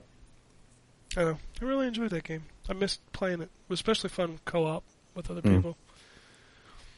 Um, everyone. This comes from Mark. He says everyone. Iterative consoles are annoying, but Nintendo or buy Nintendo and upgrade your PC already. Um, isn't th- that an iterative console? What, Uh, I- Nintendo? PC. I think. Oh, Oh. PC. Oh, you're, you're very much right. You know, I, it figures that after what a month after I built my new powerhouse PC, the 1080 is uh, announced, and I see the power. It's like, mm, I want that. Dude, I just got a PC in the mail the other day, and it's Yeah, a beast, and it's already out of date. Yep, the 1080 blows it out of the water. Yep, and I'm running a Titan Black. Uh huh. Come on, man. Sorry, not not good enough, man. That's all. You might as well just throw that in the I, I might as I'm well. saying. Like, I can't Yeah. play anything on that. That's dumb. Yes. And that video like- card's what, like a grand? Yeah, okay. Uh, what the 1080? The Titan Black. The Oh, Titan 1080 is Black, yeah. six ninety nine, right? Yeah, it is. Uh-huh. Yeah, which is a really good price for that. car. It- I'm saying that while I'm saying I don't want to spend three ninety nine on an iterative console. That's what I mean. We have different perceptions and ideas about the PC and console, and that's what that's what I'm trying to fight against. Trying to shine light on what it actually means to be a console or PC nowadays. Yeah, it's very it's a very different mentality, extremely different mentality. I love I love my consoles. I do. I'm a console guy, and I will buy both the Neo and the Serpico. I'm going to call it Serpico now. Okay, I like it better than the Scorpio. I do too. Um, Yeah. I'm going to buy both of them because I'm an idiot, but I don't care because I like video games. I'm gonna pass. I know, I know you will. I I can't afford that, man. Nobody can. No, nobody that You don't know how much it is yet. Well, it doesn't matter. It's going to be at Doesn't least matter four hundred dollars a piece, right? Yeah, even if it was only two hundred dollars, I can't afford that. Yeah, it's four hundred dollars if you buy both of them. I mean, just most people can't afford that, you know. And I get it. I totally do. Uh, to me, it's not about affording. It's about like being smart with your money. You know, like I don't I don't like buying things unless I let's say if I buy a console, I want to bring home a game that I absolutely am dying to play and cannot play it in any other way in the best way possible. That's like the thing that I need. When whenever people buy like a new console and they come home with like a launch title, uh, like Knack or some shit. Yeah, Well, that, that's what'll be different this time. Is like you're Uh. not getting a launch console. You're getting a console that already has a library of like a thousand games. Mhm. Because that's the thing, right? That's the whole reason we're doing iterative consoles is because they're going to eventually just be PCs. They play everything forward and backward, right? hope so. Uh, well, there's there's some, and that, yeah, you know what? You're right because of the fact that there's so much emulation you can do for the backwards stuff, even for the like the earliest generation of PCs. And but the future thing is a different factor though, because you know you'd have to pay more money, build a new. Well, I mean, you got to buy the new one. Like, if you buy the Xbox One 2, Mm-hmm. it will play everything current and past. Uh, Not saying Xbox One will play all future games. That's not going to happen. No way. right. Uh, Eventually, it's just like a PC. Eventually, that video card's going to be like, eh, you know, if you're still running like a 480 or something, you can't run Rise of the Tomb Raider. You just mm-hmm. can't. And at some point, Xbox One and PS4 are going to get cut off. But the new machines will still play everything that came before. So, Yep. Well, people keep saying like, "Oh, I want backwards compatibility on machines." Get a PC of Steel to make backwards compatible machine man, of all time. plays everything. Plays Nintendo games. Plays Atari games. well, it does, even though it's not. Uh, don't even worry about it. Well, don't worry about it, man. It's cool. It's, uh, no one has to know. It's, it's fine. Exactly. Nobody needs to know this shit. Nobody needs to know that you downloaded Dolphin and you don't really own any GameCube discs. Nobody knows that. else. Nah. I, I want to play 1080, 60 frames per second, Xenoblade Chronicles. You know, on you know, nice on my nice PC, and I can do that if I wanted to. It looks really nice. Okay. If I want to, I can do that.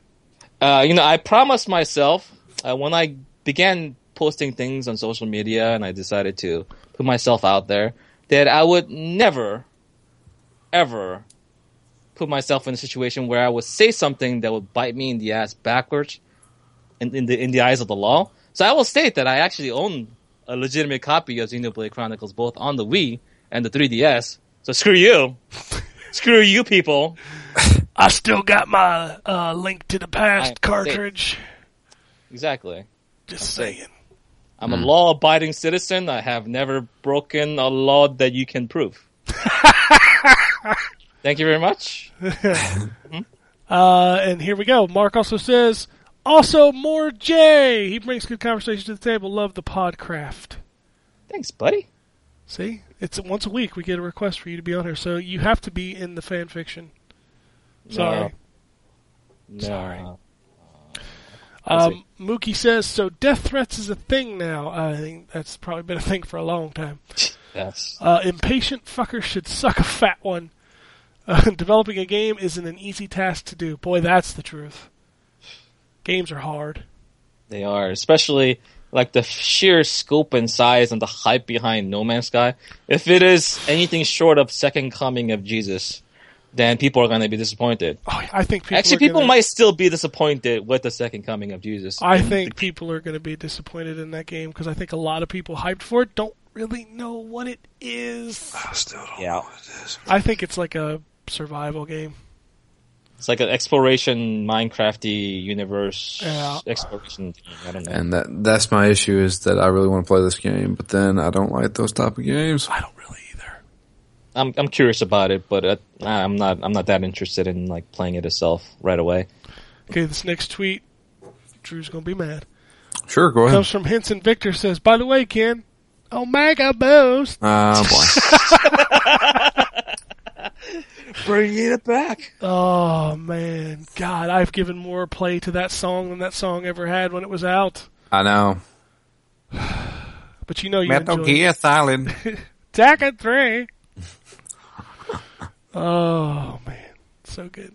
Uh, Dusk says, I predict ZTGD will have one of the higher reviews of TMNT since you guys know what fun is. Who said that? That's from Dusk. Okay, thank you, Dusk. I pride myself on knowing what fun is. Uh, Dusk has got a bunch of tweets here. His next one says, When are we getting another reading from Gambus Khan's erotic novel? Oh man, I missed that. The that. fanfic continues. Mrs. Bloom. oh, man. We're going to have to get him to do some more of that. That was, uh, that was good. Uh, his next one says, I played Banjo Kazooie for the first time recently to completion, and that game doesn't come close to how good Mario 64 is. Somebody's going to have fighting words for that. Not me, I agree. Okay. I love Banjo Kazooie, though. I think it's a great game. But let's be fair, let's be honest, and let's just put it out on the table right now. Super Mario 64 might be, and probably is, the best 3D platformer ever made. Well, it, it was a revolutionary title. Uh, it's the one that did 3D platforming right. It's the very first one that did 3D platform right, and so right too. Yeah, but I still don't console. think anything has topped it. It's kind of like I feel like StarCraft is the best RTS ever made. But, Hmm. but can we go back right now and play Mario 64 and I not just have any did. issues? I just did. I don't know. Those that camera angle is still pretty wonky, dude. Like, It can be. Certainly can be, but it's much easier when you're using the right analog stick to change it, right? which I do on the Wii U. But that's like you're using something that didn't exist back then. Well, it It's still works cheating. the no, it works the way it's supposed to. It still does the boo, boo, you know, like it just moves in one one notch. It doesn't. It's not full 3D camera movement. I I mean, the thing about 3D camera movement, 3D platformers in general is like they never perfected 3D camera. There's always an issue, even in the most polished games of all time. Oh, the absolutely. Cameras still get stuck on things and like obstruct your view. Mm-hmm. It's just just how frequently that happens is contention there. I still But- don't think there's a better 3D platformer than Super Mario 64. You might be right. I'm not I'm not a huge fan of that uh, genre, so I, I can't really speak on it too much. I mean, unless we're talking about Croc. Bear near, bear near. That's a that's a PlayStation game, right? Yeah. Yeah. I, that's actually the theme song too. I, I had it memorized. Croc was not a great game, okay, No. but it was memorable for me. They've made a sequel. Hmm. All right. Uh, he also says, "Do you think reviewers miss a lot of context by playing through games on easy and miss the intentional difficulty challenge?" I don't know that I can even answer that question. Um, I well, the thing about reviews in general is that the reviewers uh, have the responsibility to put the right context forward as far as what difficulty mode did they play on, and also you know obviously how many hours they put into certain games. Because your opinion about a game, uh, well, actually, let me step back for a second. Guys. At the very beginning, I spent I went like a year and a half, maybe two years, completing every game that I reviewed and that was hard because I reviewed a lot of games I did not want to play. a lot of games that literally physically hurt me to play. Like my eyes would water. I would start getting headaches. But I finished those games because I thought it was my responsibility to get get the basically the full experience of what the, of the game has to offer before writing my review. I still believe that to some degree, but because of time constraints and the realistic idea of you know, this is not actually my actual job. You know, we're doing this as a hobby and as a passion. And because of that reasoning, we have to be realistic on the amount of time we're able to put in. We still put in enough uh, time and effort uh, on these games to give it a proper review, but at the same time, you have to think, oh, if a game is too hard and you're literally bouncing your head against the wall because of a difficulty like a brick wall and you can't progress within after like the first four or five hours of a game, then maybe you have to switch to easy mode, you know? And that's something that you're gonna have to say. As a reviewer, you're gonna have to come clean and say like, well, yeah, people might call you a scrub or noob or, you know, whatever other malicious comments that people say, but you have to be honest with your experience and the things that you had to do. Um, and if you do that, then it's fine, man. Like, because you have that context and the idea, oh, he had to do that, then actually that information becomes very telling to the difficulty of the game itself, right? So I think it's perfectly fine, no matter what difficulty they decide to play in. Just, just straight up say it from the very beginning. This is the difficulty I chose. This is the reason, and just go forward from there. And if your logic and reasoning for that, uh, for that choice is sound, I think people or the the reasonable people that matter uh, will understand. Yep. I agree. There's a lot of games. Like, do you realize how much more enjoyable Uncharted is on easy than it is on like the hardest difficulty? Like that game's just pure frustrating and not fun. Right? You don't want bu- uh, bullet spongy enemies in Uncharted, man. That's not No, fun. that's that's Thematically. that makes the game super unfun. Like when I hear people like I beat it on crushing, I'm like, boy, you must have had a miserable 12 hours. Yep. Excuse me. But yeah, it's I don't know. I usually when I play a game for review, I usually start it on normal hmm and just see what happens. Yeah, that's Yeah. how I do. Same, same. So For review stuff, I mean, I started Doom on ultraviolent. if I'm playing for me personally, most of the time I'll play on easy just because I just want to have fun. Yeah, it really depends on the game too, right? Oh, Let's say, for example, um, you can play like The Witcher on easy mode. Yeah, that's And, that's what I played a lot of it. Yeah. Yeah, if you're if you're into the game or if you're in the game for only the story mostly, and let's be frank, like that's the best part of the game, right? The story and the characters. Mm-hmm. Then uh, you don't have to worry too much about the combat. It'll still be enjoyable. I mean, it's still challenging in easy mode. Actually, uh, some of the combat scenarios in Witcher is very difficult, so you're still having a good time. Don't tell other, uh, you know, don't don't let other people tell you how to enjoy your games, man. Just, No, absolutely, play the way you like. The, most of the games I do play on easy, but like something like Doom, I find that more fun on like ultra violence. Th- just the challenge of that game is more fun. Exactly. Yeah. yeah. it uh, really kind of puts the spotlight on the on the gunplay and a lot of a lot of the strategy element in the Twitch, uh, like decision making on when to pick up the power ups, when to use a chainsaw to get some of your ammo back. It it adds to the game, but uh, not a lot of games uh, do it that way. So No, Yeah. most of them just make like, for example, Ninja Turtles. Like the more you bump it up, the the, the enemies just get more health. Yeah, that's the laziest way to increase difficulty, and that's one of the reasons why I don't play on harder difficulty in a lot of games. What about Call of Duty on veteran, where one shot you're dead? Yeah. I, I've tried to do that before, and I'm like, nah, nah, nah, nah, nah, nah. This ain't no fun. Uh, he also says death threats over No Man's Sky delay. Grow the fuck up, internet. Yeah, I can't. I can't even begin to understand what those people are thinking, because uh, I, I understand the anonymity of the internet is a powerful, powerful vestige, and people just kind of hold it up. But at the same time, it just what?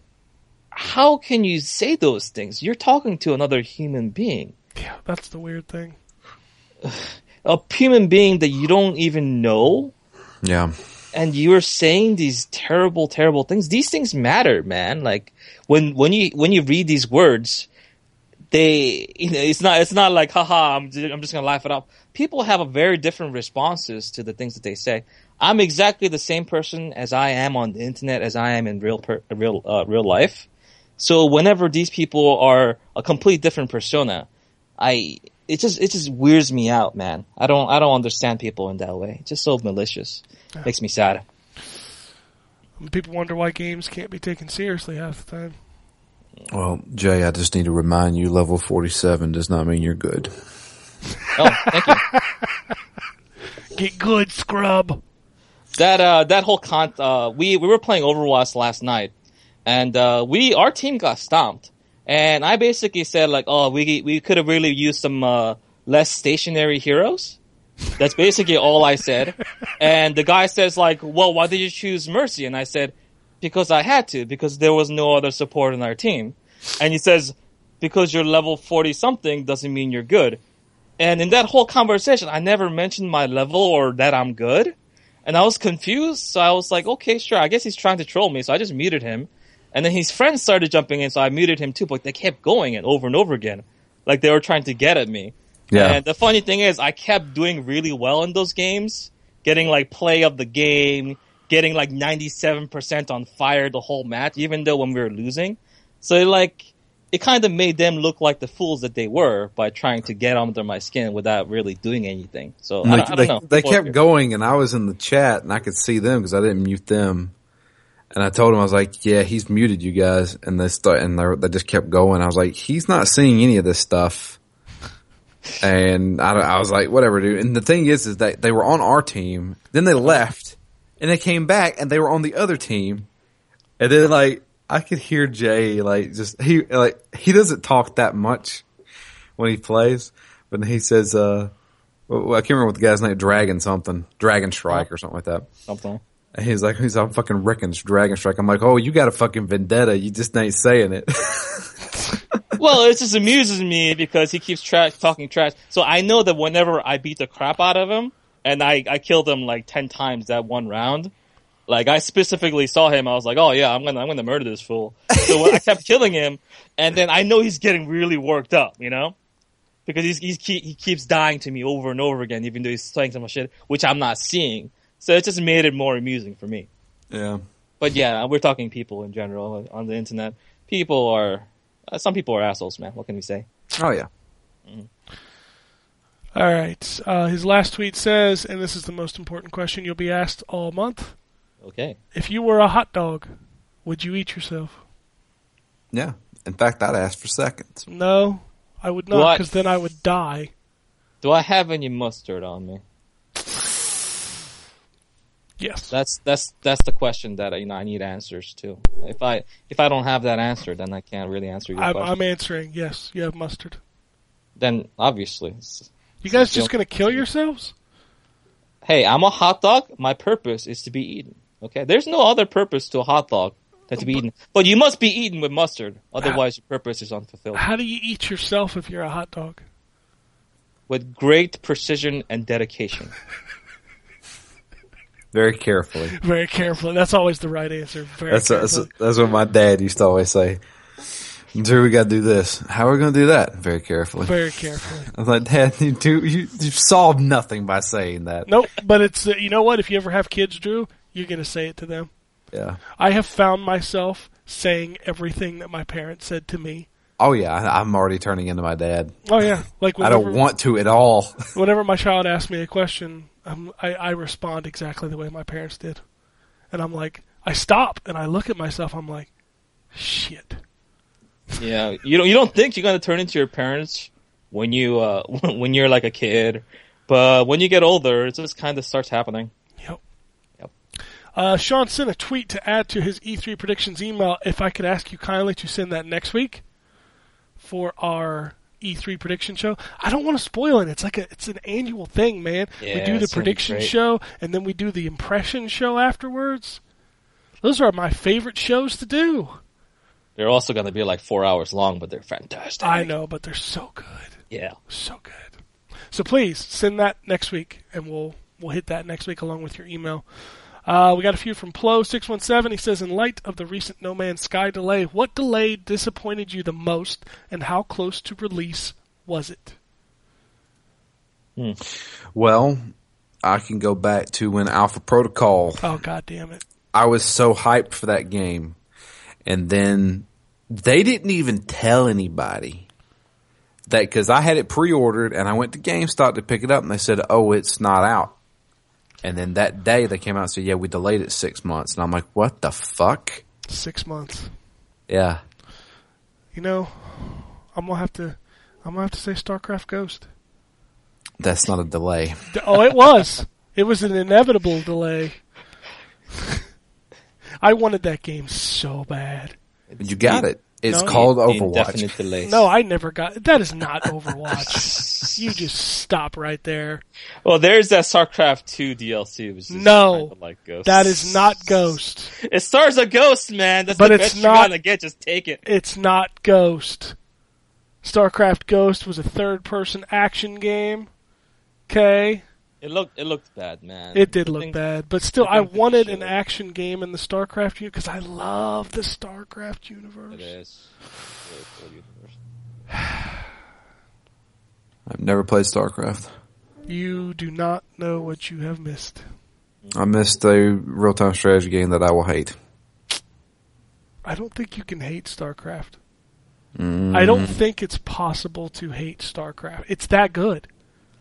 It, what really gets me about StarCraft is not it's not like even the competitive side or even just like the RTS. Like the storyline and the lore is really cool, man. Like as far as sci-fi stories goes, it's just really epic. Yep. I love it.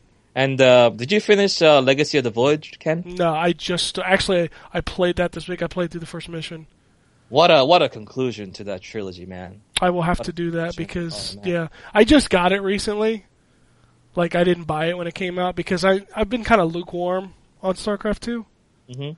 So, but yeah, I I started playing Legacy of the Void the other day, so maybe I'll finish that. God, I love StarCraft. I mean, I've heard nothing but good things about it, but it's just not my game. It wasn't that's mine. that's what you said about MOBAs, man. And you started playing Heroes. I, You know, you gotta I, give it a I will. shot. s- I will tell you this: like when I was introduced to StarCraft, God, what's that been? Over a decade ago now.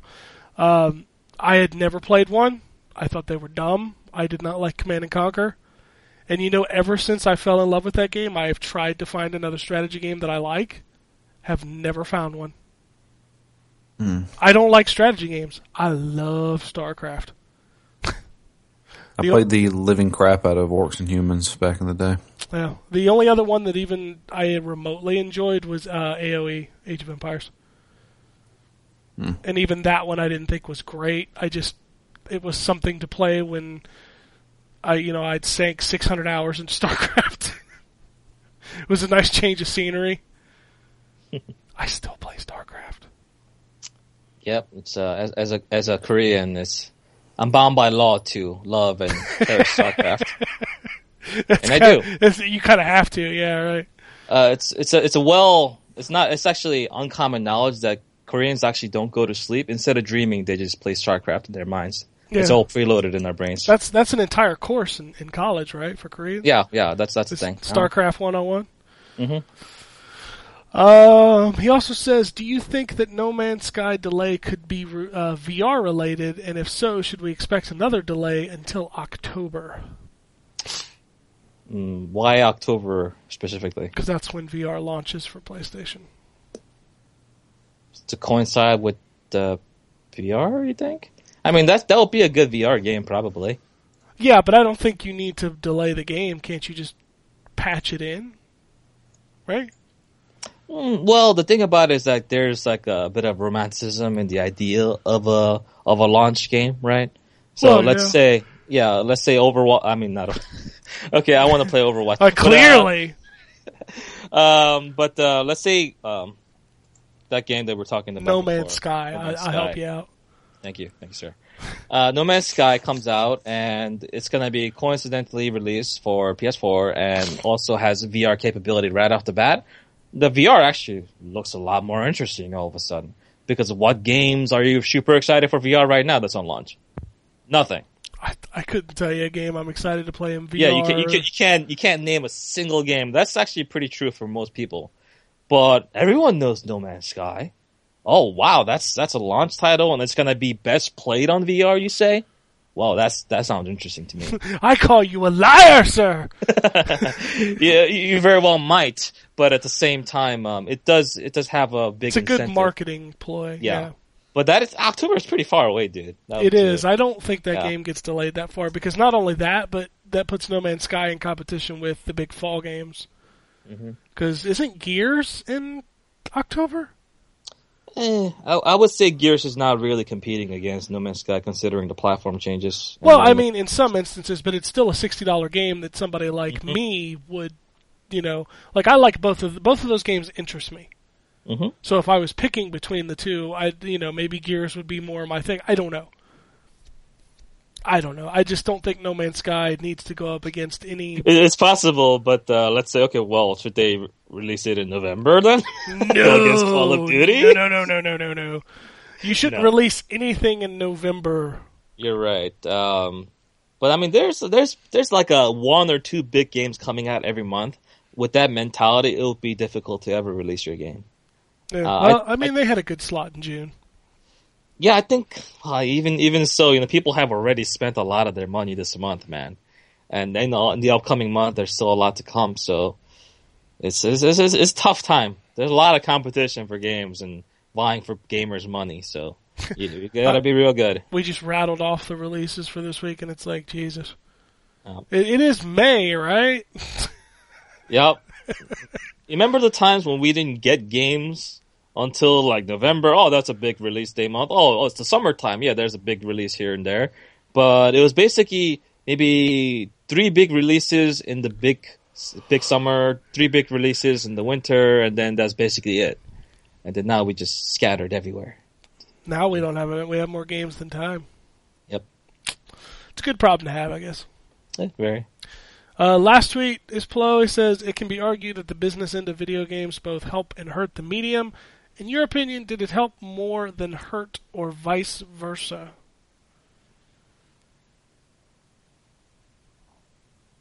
Good answer. No, uh, I'm, I'm, I, I always answer these things first. So I'm giving you guys. A Oh no, I, I it, it's a weird thing Yeah, it could go either way, to be honest with you. because business is business, and business is always going to be business. Um, and and sure, it's hurt games. Uh-oh. Hey, there you go. Drop my pen.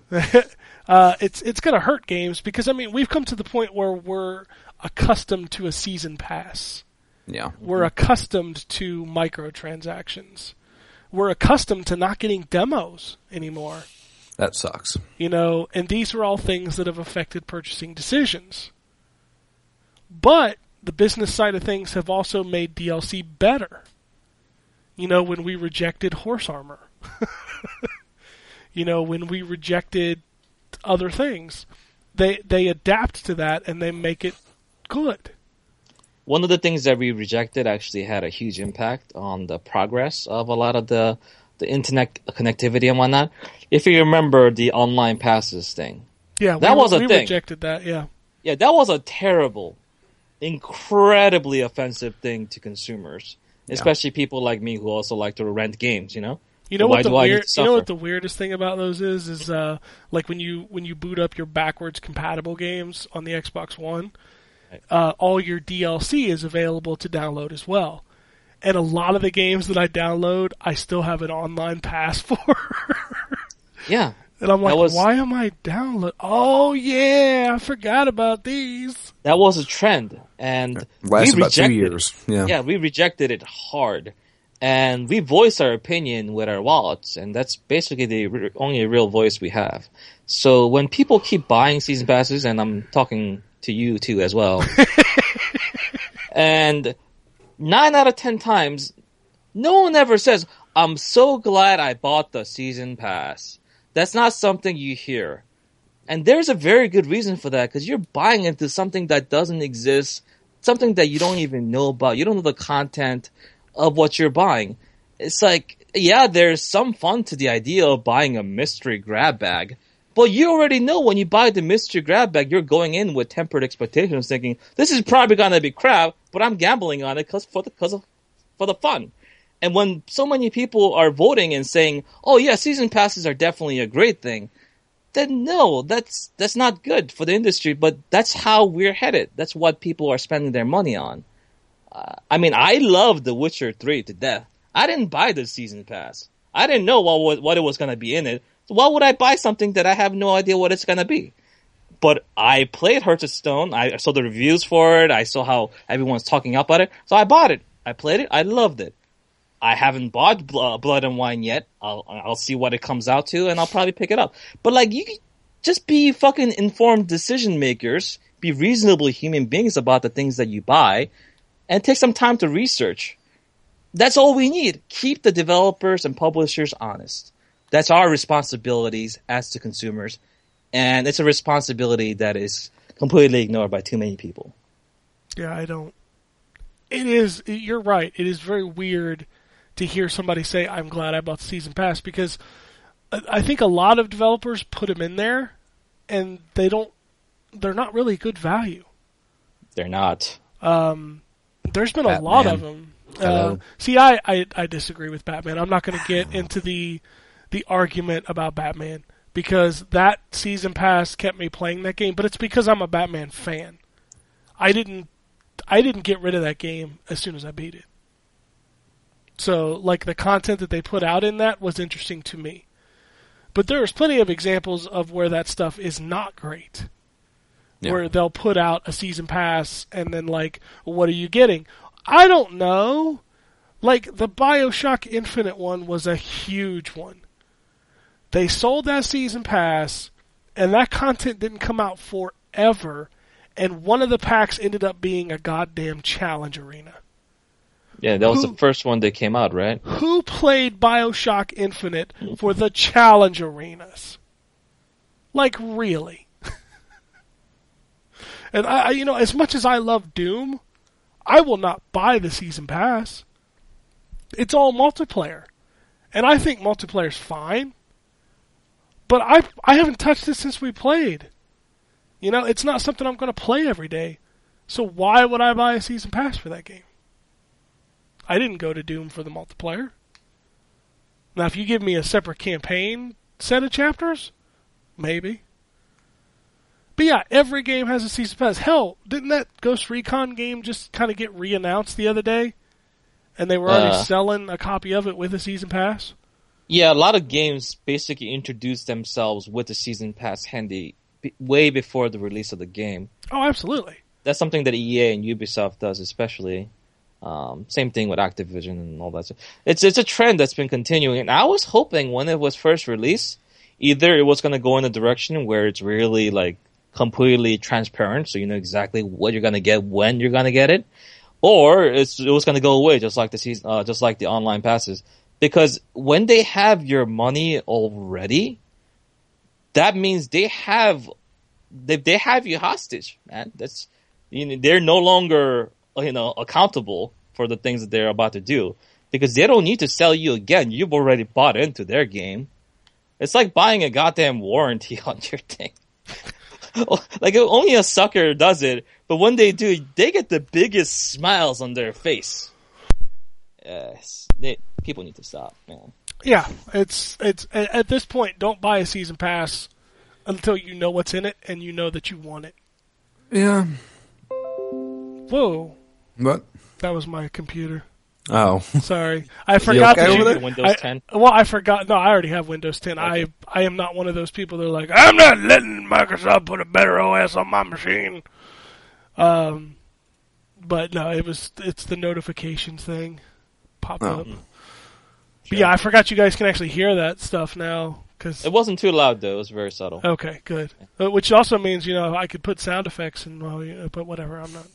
Soundboard. No, Some- never. Some singers in there. Never. If I'd have had the Bastion sound, I would have played it when we started talking about Overwatch. But That would have been pretty good. um, but yeah, no season passes, man. Like we've been burned on so many of them. It's not even funny. I fear for the division season pass because, and it was a matter of getting hyped up. It's like, yeah, I'm invested. Let's let's do this. and before the You get first- you get swept up, you know. And You that's do. How, I You- mean, you it's just, it's kind of like a mistake you make, but once you make a mistake a few times, you you should you should be learning from that stuff. I I can't.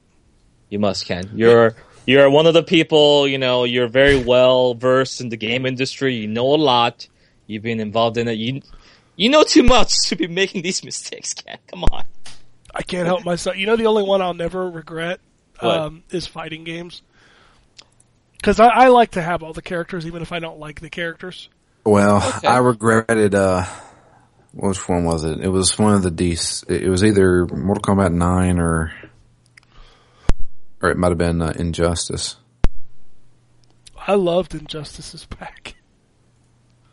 It- But I, think, it was, the the best fighters they put out were after the season pass, which were Martian Manhunter and Zatanna. Yeah, that was it because uh, they announced Scorpion, and I'm like, really? It's it's okay, Drew. n- It's NetherRealm.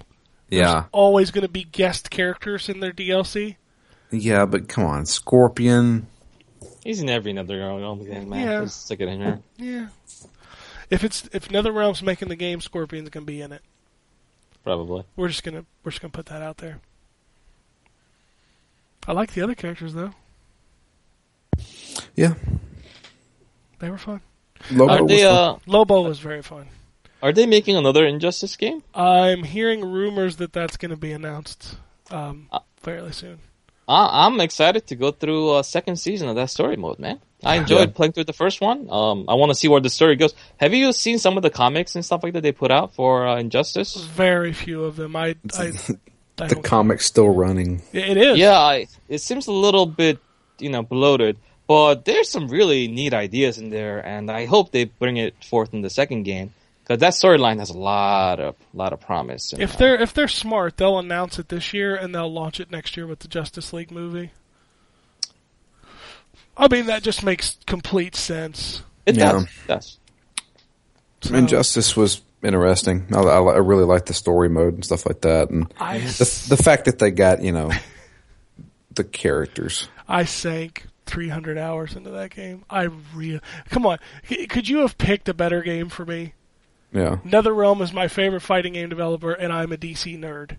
Yeah, that is like a match made in heaven. like when they announced that game, I'm like, okay, I can die now. That's it. uh, yeah. Well, how how did you feel when you got D- Mortal Kombat versus DC Universe? I was excited about that, but when they said it was T-rated, I kind of lost a little interest in it because it's it's Mortal Kombat, Yeah, Right. you know, and you're diluting one of my favorite things. And I'm gonna be real honest with you. While I played the crap out of Deception and Deadly Alliance, I don't like Mortal Kombat in True 3D. Hmm. Like it's I don't, not I don't either. it's not that fun to play. Um, and of course, being an MK fan, I got totally wrapped up in those games when they came out, and just played the crap out of them. But I, when MK9 was announced and it was 2D, that's when I got excited. So I got excited when they announced Street Fighter Five. what ha- Uh, what let's happened not, to let's the not go down that rabbit. what happened again. to the May character? Was there was there supposed to be a maker? character? wasn't there supposed to be a character every month until the story mode came out? Was that? I don't know. Did they ever say that? I'm pretty sure they did because they called. Um, wasn't wasn't no Guile was the main character. No, he was April. He came out April 28th. did he? Yep. I thought I, it came out in early May. uh-uh. He came out April 28th. I the checked next it. one after Guile is probably like, by uh, was it uh, who's that boxer guy? Oh, Balrog? Balrog. Balrog or Ibuki or something like that. No, Ibuki is one of the last ones to come out, I think. But I, I don't know. The last one, isn't she? probably. Um, It's Maybe just, Urien. like, just Street Fighter 5, man. What happened? Where'd it go? I mean, Dave already uh, officially uh, uh, apologized for that shit, right? Even though you know, like two months too late and all that jazz. But I think, based on the idea that they recognize that they did something stupid, that is a step in the right direction. Perhaps they Yeah. can make things right. Um, but we'll we'll see. I mean, I, I fell off that game after the last game I played of Street Fighter Five was maybe the last time I played with Drew, which is Yeah. maybe like three months ago. So Oh my god, that is not how a Street Fighter game should be coming out.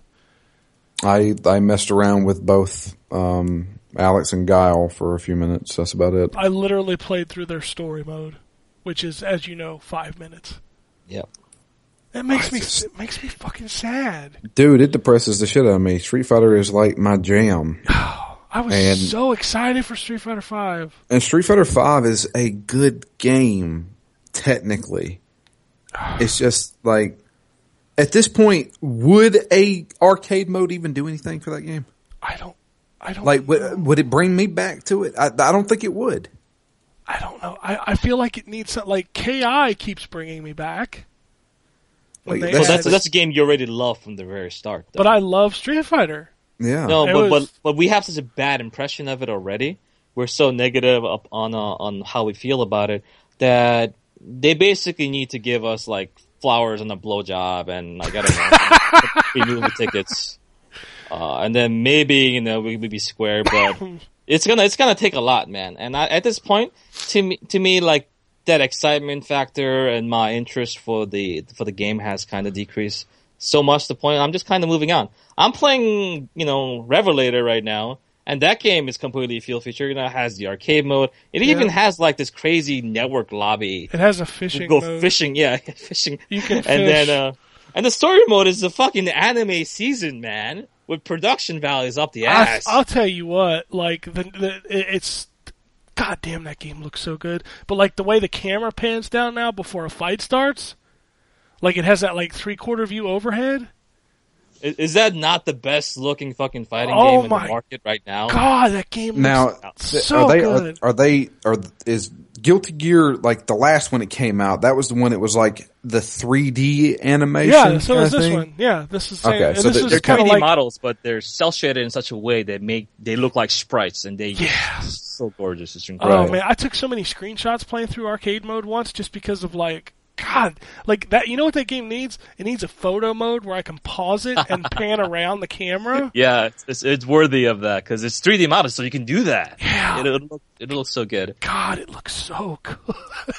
And it plays beautifully too. It does. I really like the new, um, like when you go into the tutorial and you pause it, like all that stuff on the side. It's like, why is the music too loud? Why? How do I do this? What is They, this? they, yeah, they have a fact. yeah. Frequently Like asked question. That's awesome. that thing is so awesome. I'm like, these are questions I totally have.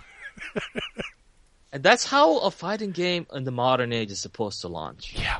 Capcom forgot about that. Unfortunately. God, now I want to go play Revelator. It's fantastic. It is. It is really good. You should get it, Drew. I wish I was uh, even halfway competent at those. Oh, I'm terrible at it. I'm absolutely have fun, atrocious at it. I love playing it though. It's super fun. Anyway, that is the show, man. Next Nice. week. Prediction show next week. God, Are you ready? uh, no. Are you ready? Write down a list. Yeah, I know, right? I'm going to be wrong about all of it, and I'm going to have a great time doing it. That's the way we do every year. My issue is, is I'm not going to be able to watch any of these. Really? I may be able to watch Sony's because it happens at night, but the rest of them happen during the day. Not anymore. Oh, that's Drew, take a day off, man. E3 I- is one of those things. you I know, you can't. want- I can't take a day off. I blocked my calendar for the Microsoft press conference because that's the only one that's in the morning because Nintendo's not doing one now.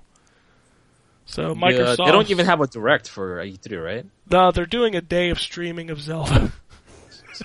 Just going to show the whole game off then. I don't know what they're doing. I'm not going to watch it though because like I don't need to see that game. Like I just need to play that game. I'll watch a little bit of it. I'm not still uh, completely sold on this. So I want to see a little bit more. But Nintendo, Yeah. What are they doing? I don't know what they're doing. I I'm very, you know, I'm very interested to see what they're doing, but I have no clue what they're doing.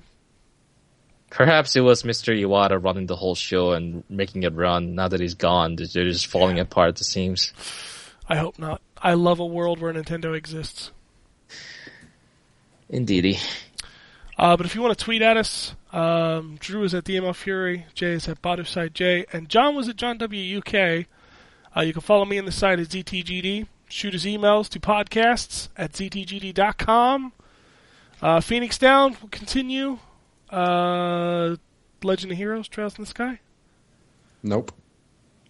Trails of Cold Steel. Sorry, Trails of Cold Steel. Or as Matt liked to say, Trials of Cold Steel. Trials of I, Cold you Steel. know, I confuse that sometimes too when I read it. I don't know why. Every time I type it, I accidentally type Trials. Just because you're I- thinking about that motorcycle game. Yeah. Welcome to the future. Welcome to the future. Live it loud. Anyway, that's it for this week. Next week, prepare yourselves for the annual incorrect prediction show of E3. Oh boy. We'll be here. Prepared, Drew. You gotta be ready. Dude, I have no idea even what to bring up. Well, do some research this week.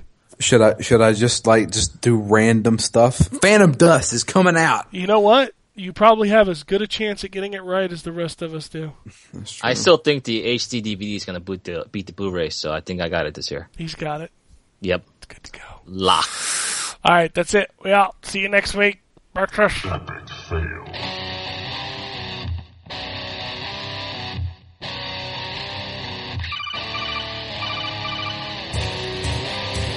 Welcome to the N4G podcast.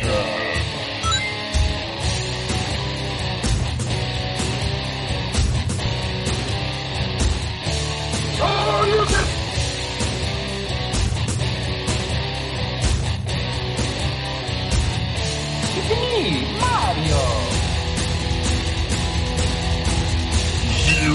tolerance. This is to be a very interesting episode.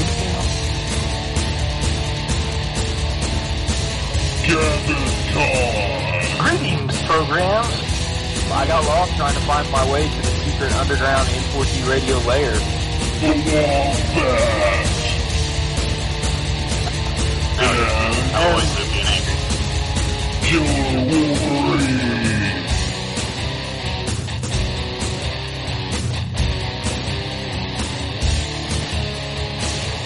Play games, not consoles. No fanboys allowed. And then, and then I killed the dragon. Then I killed the dragon.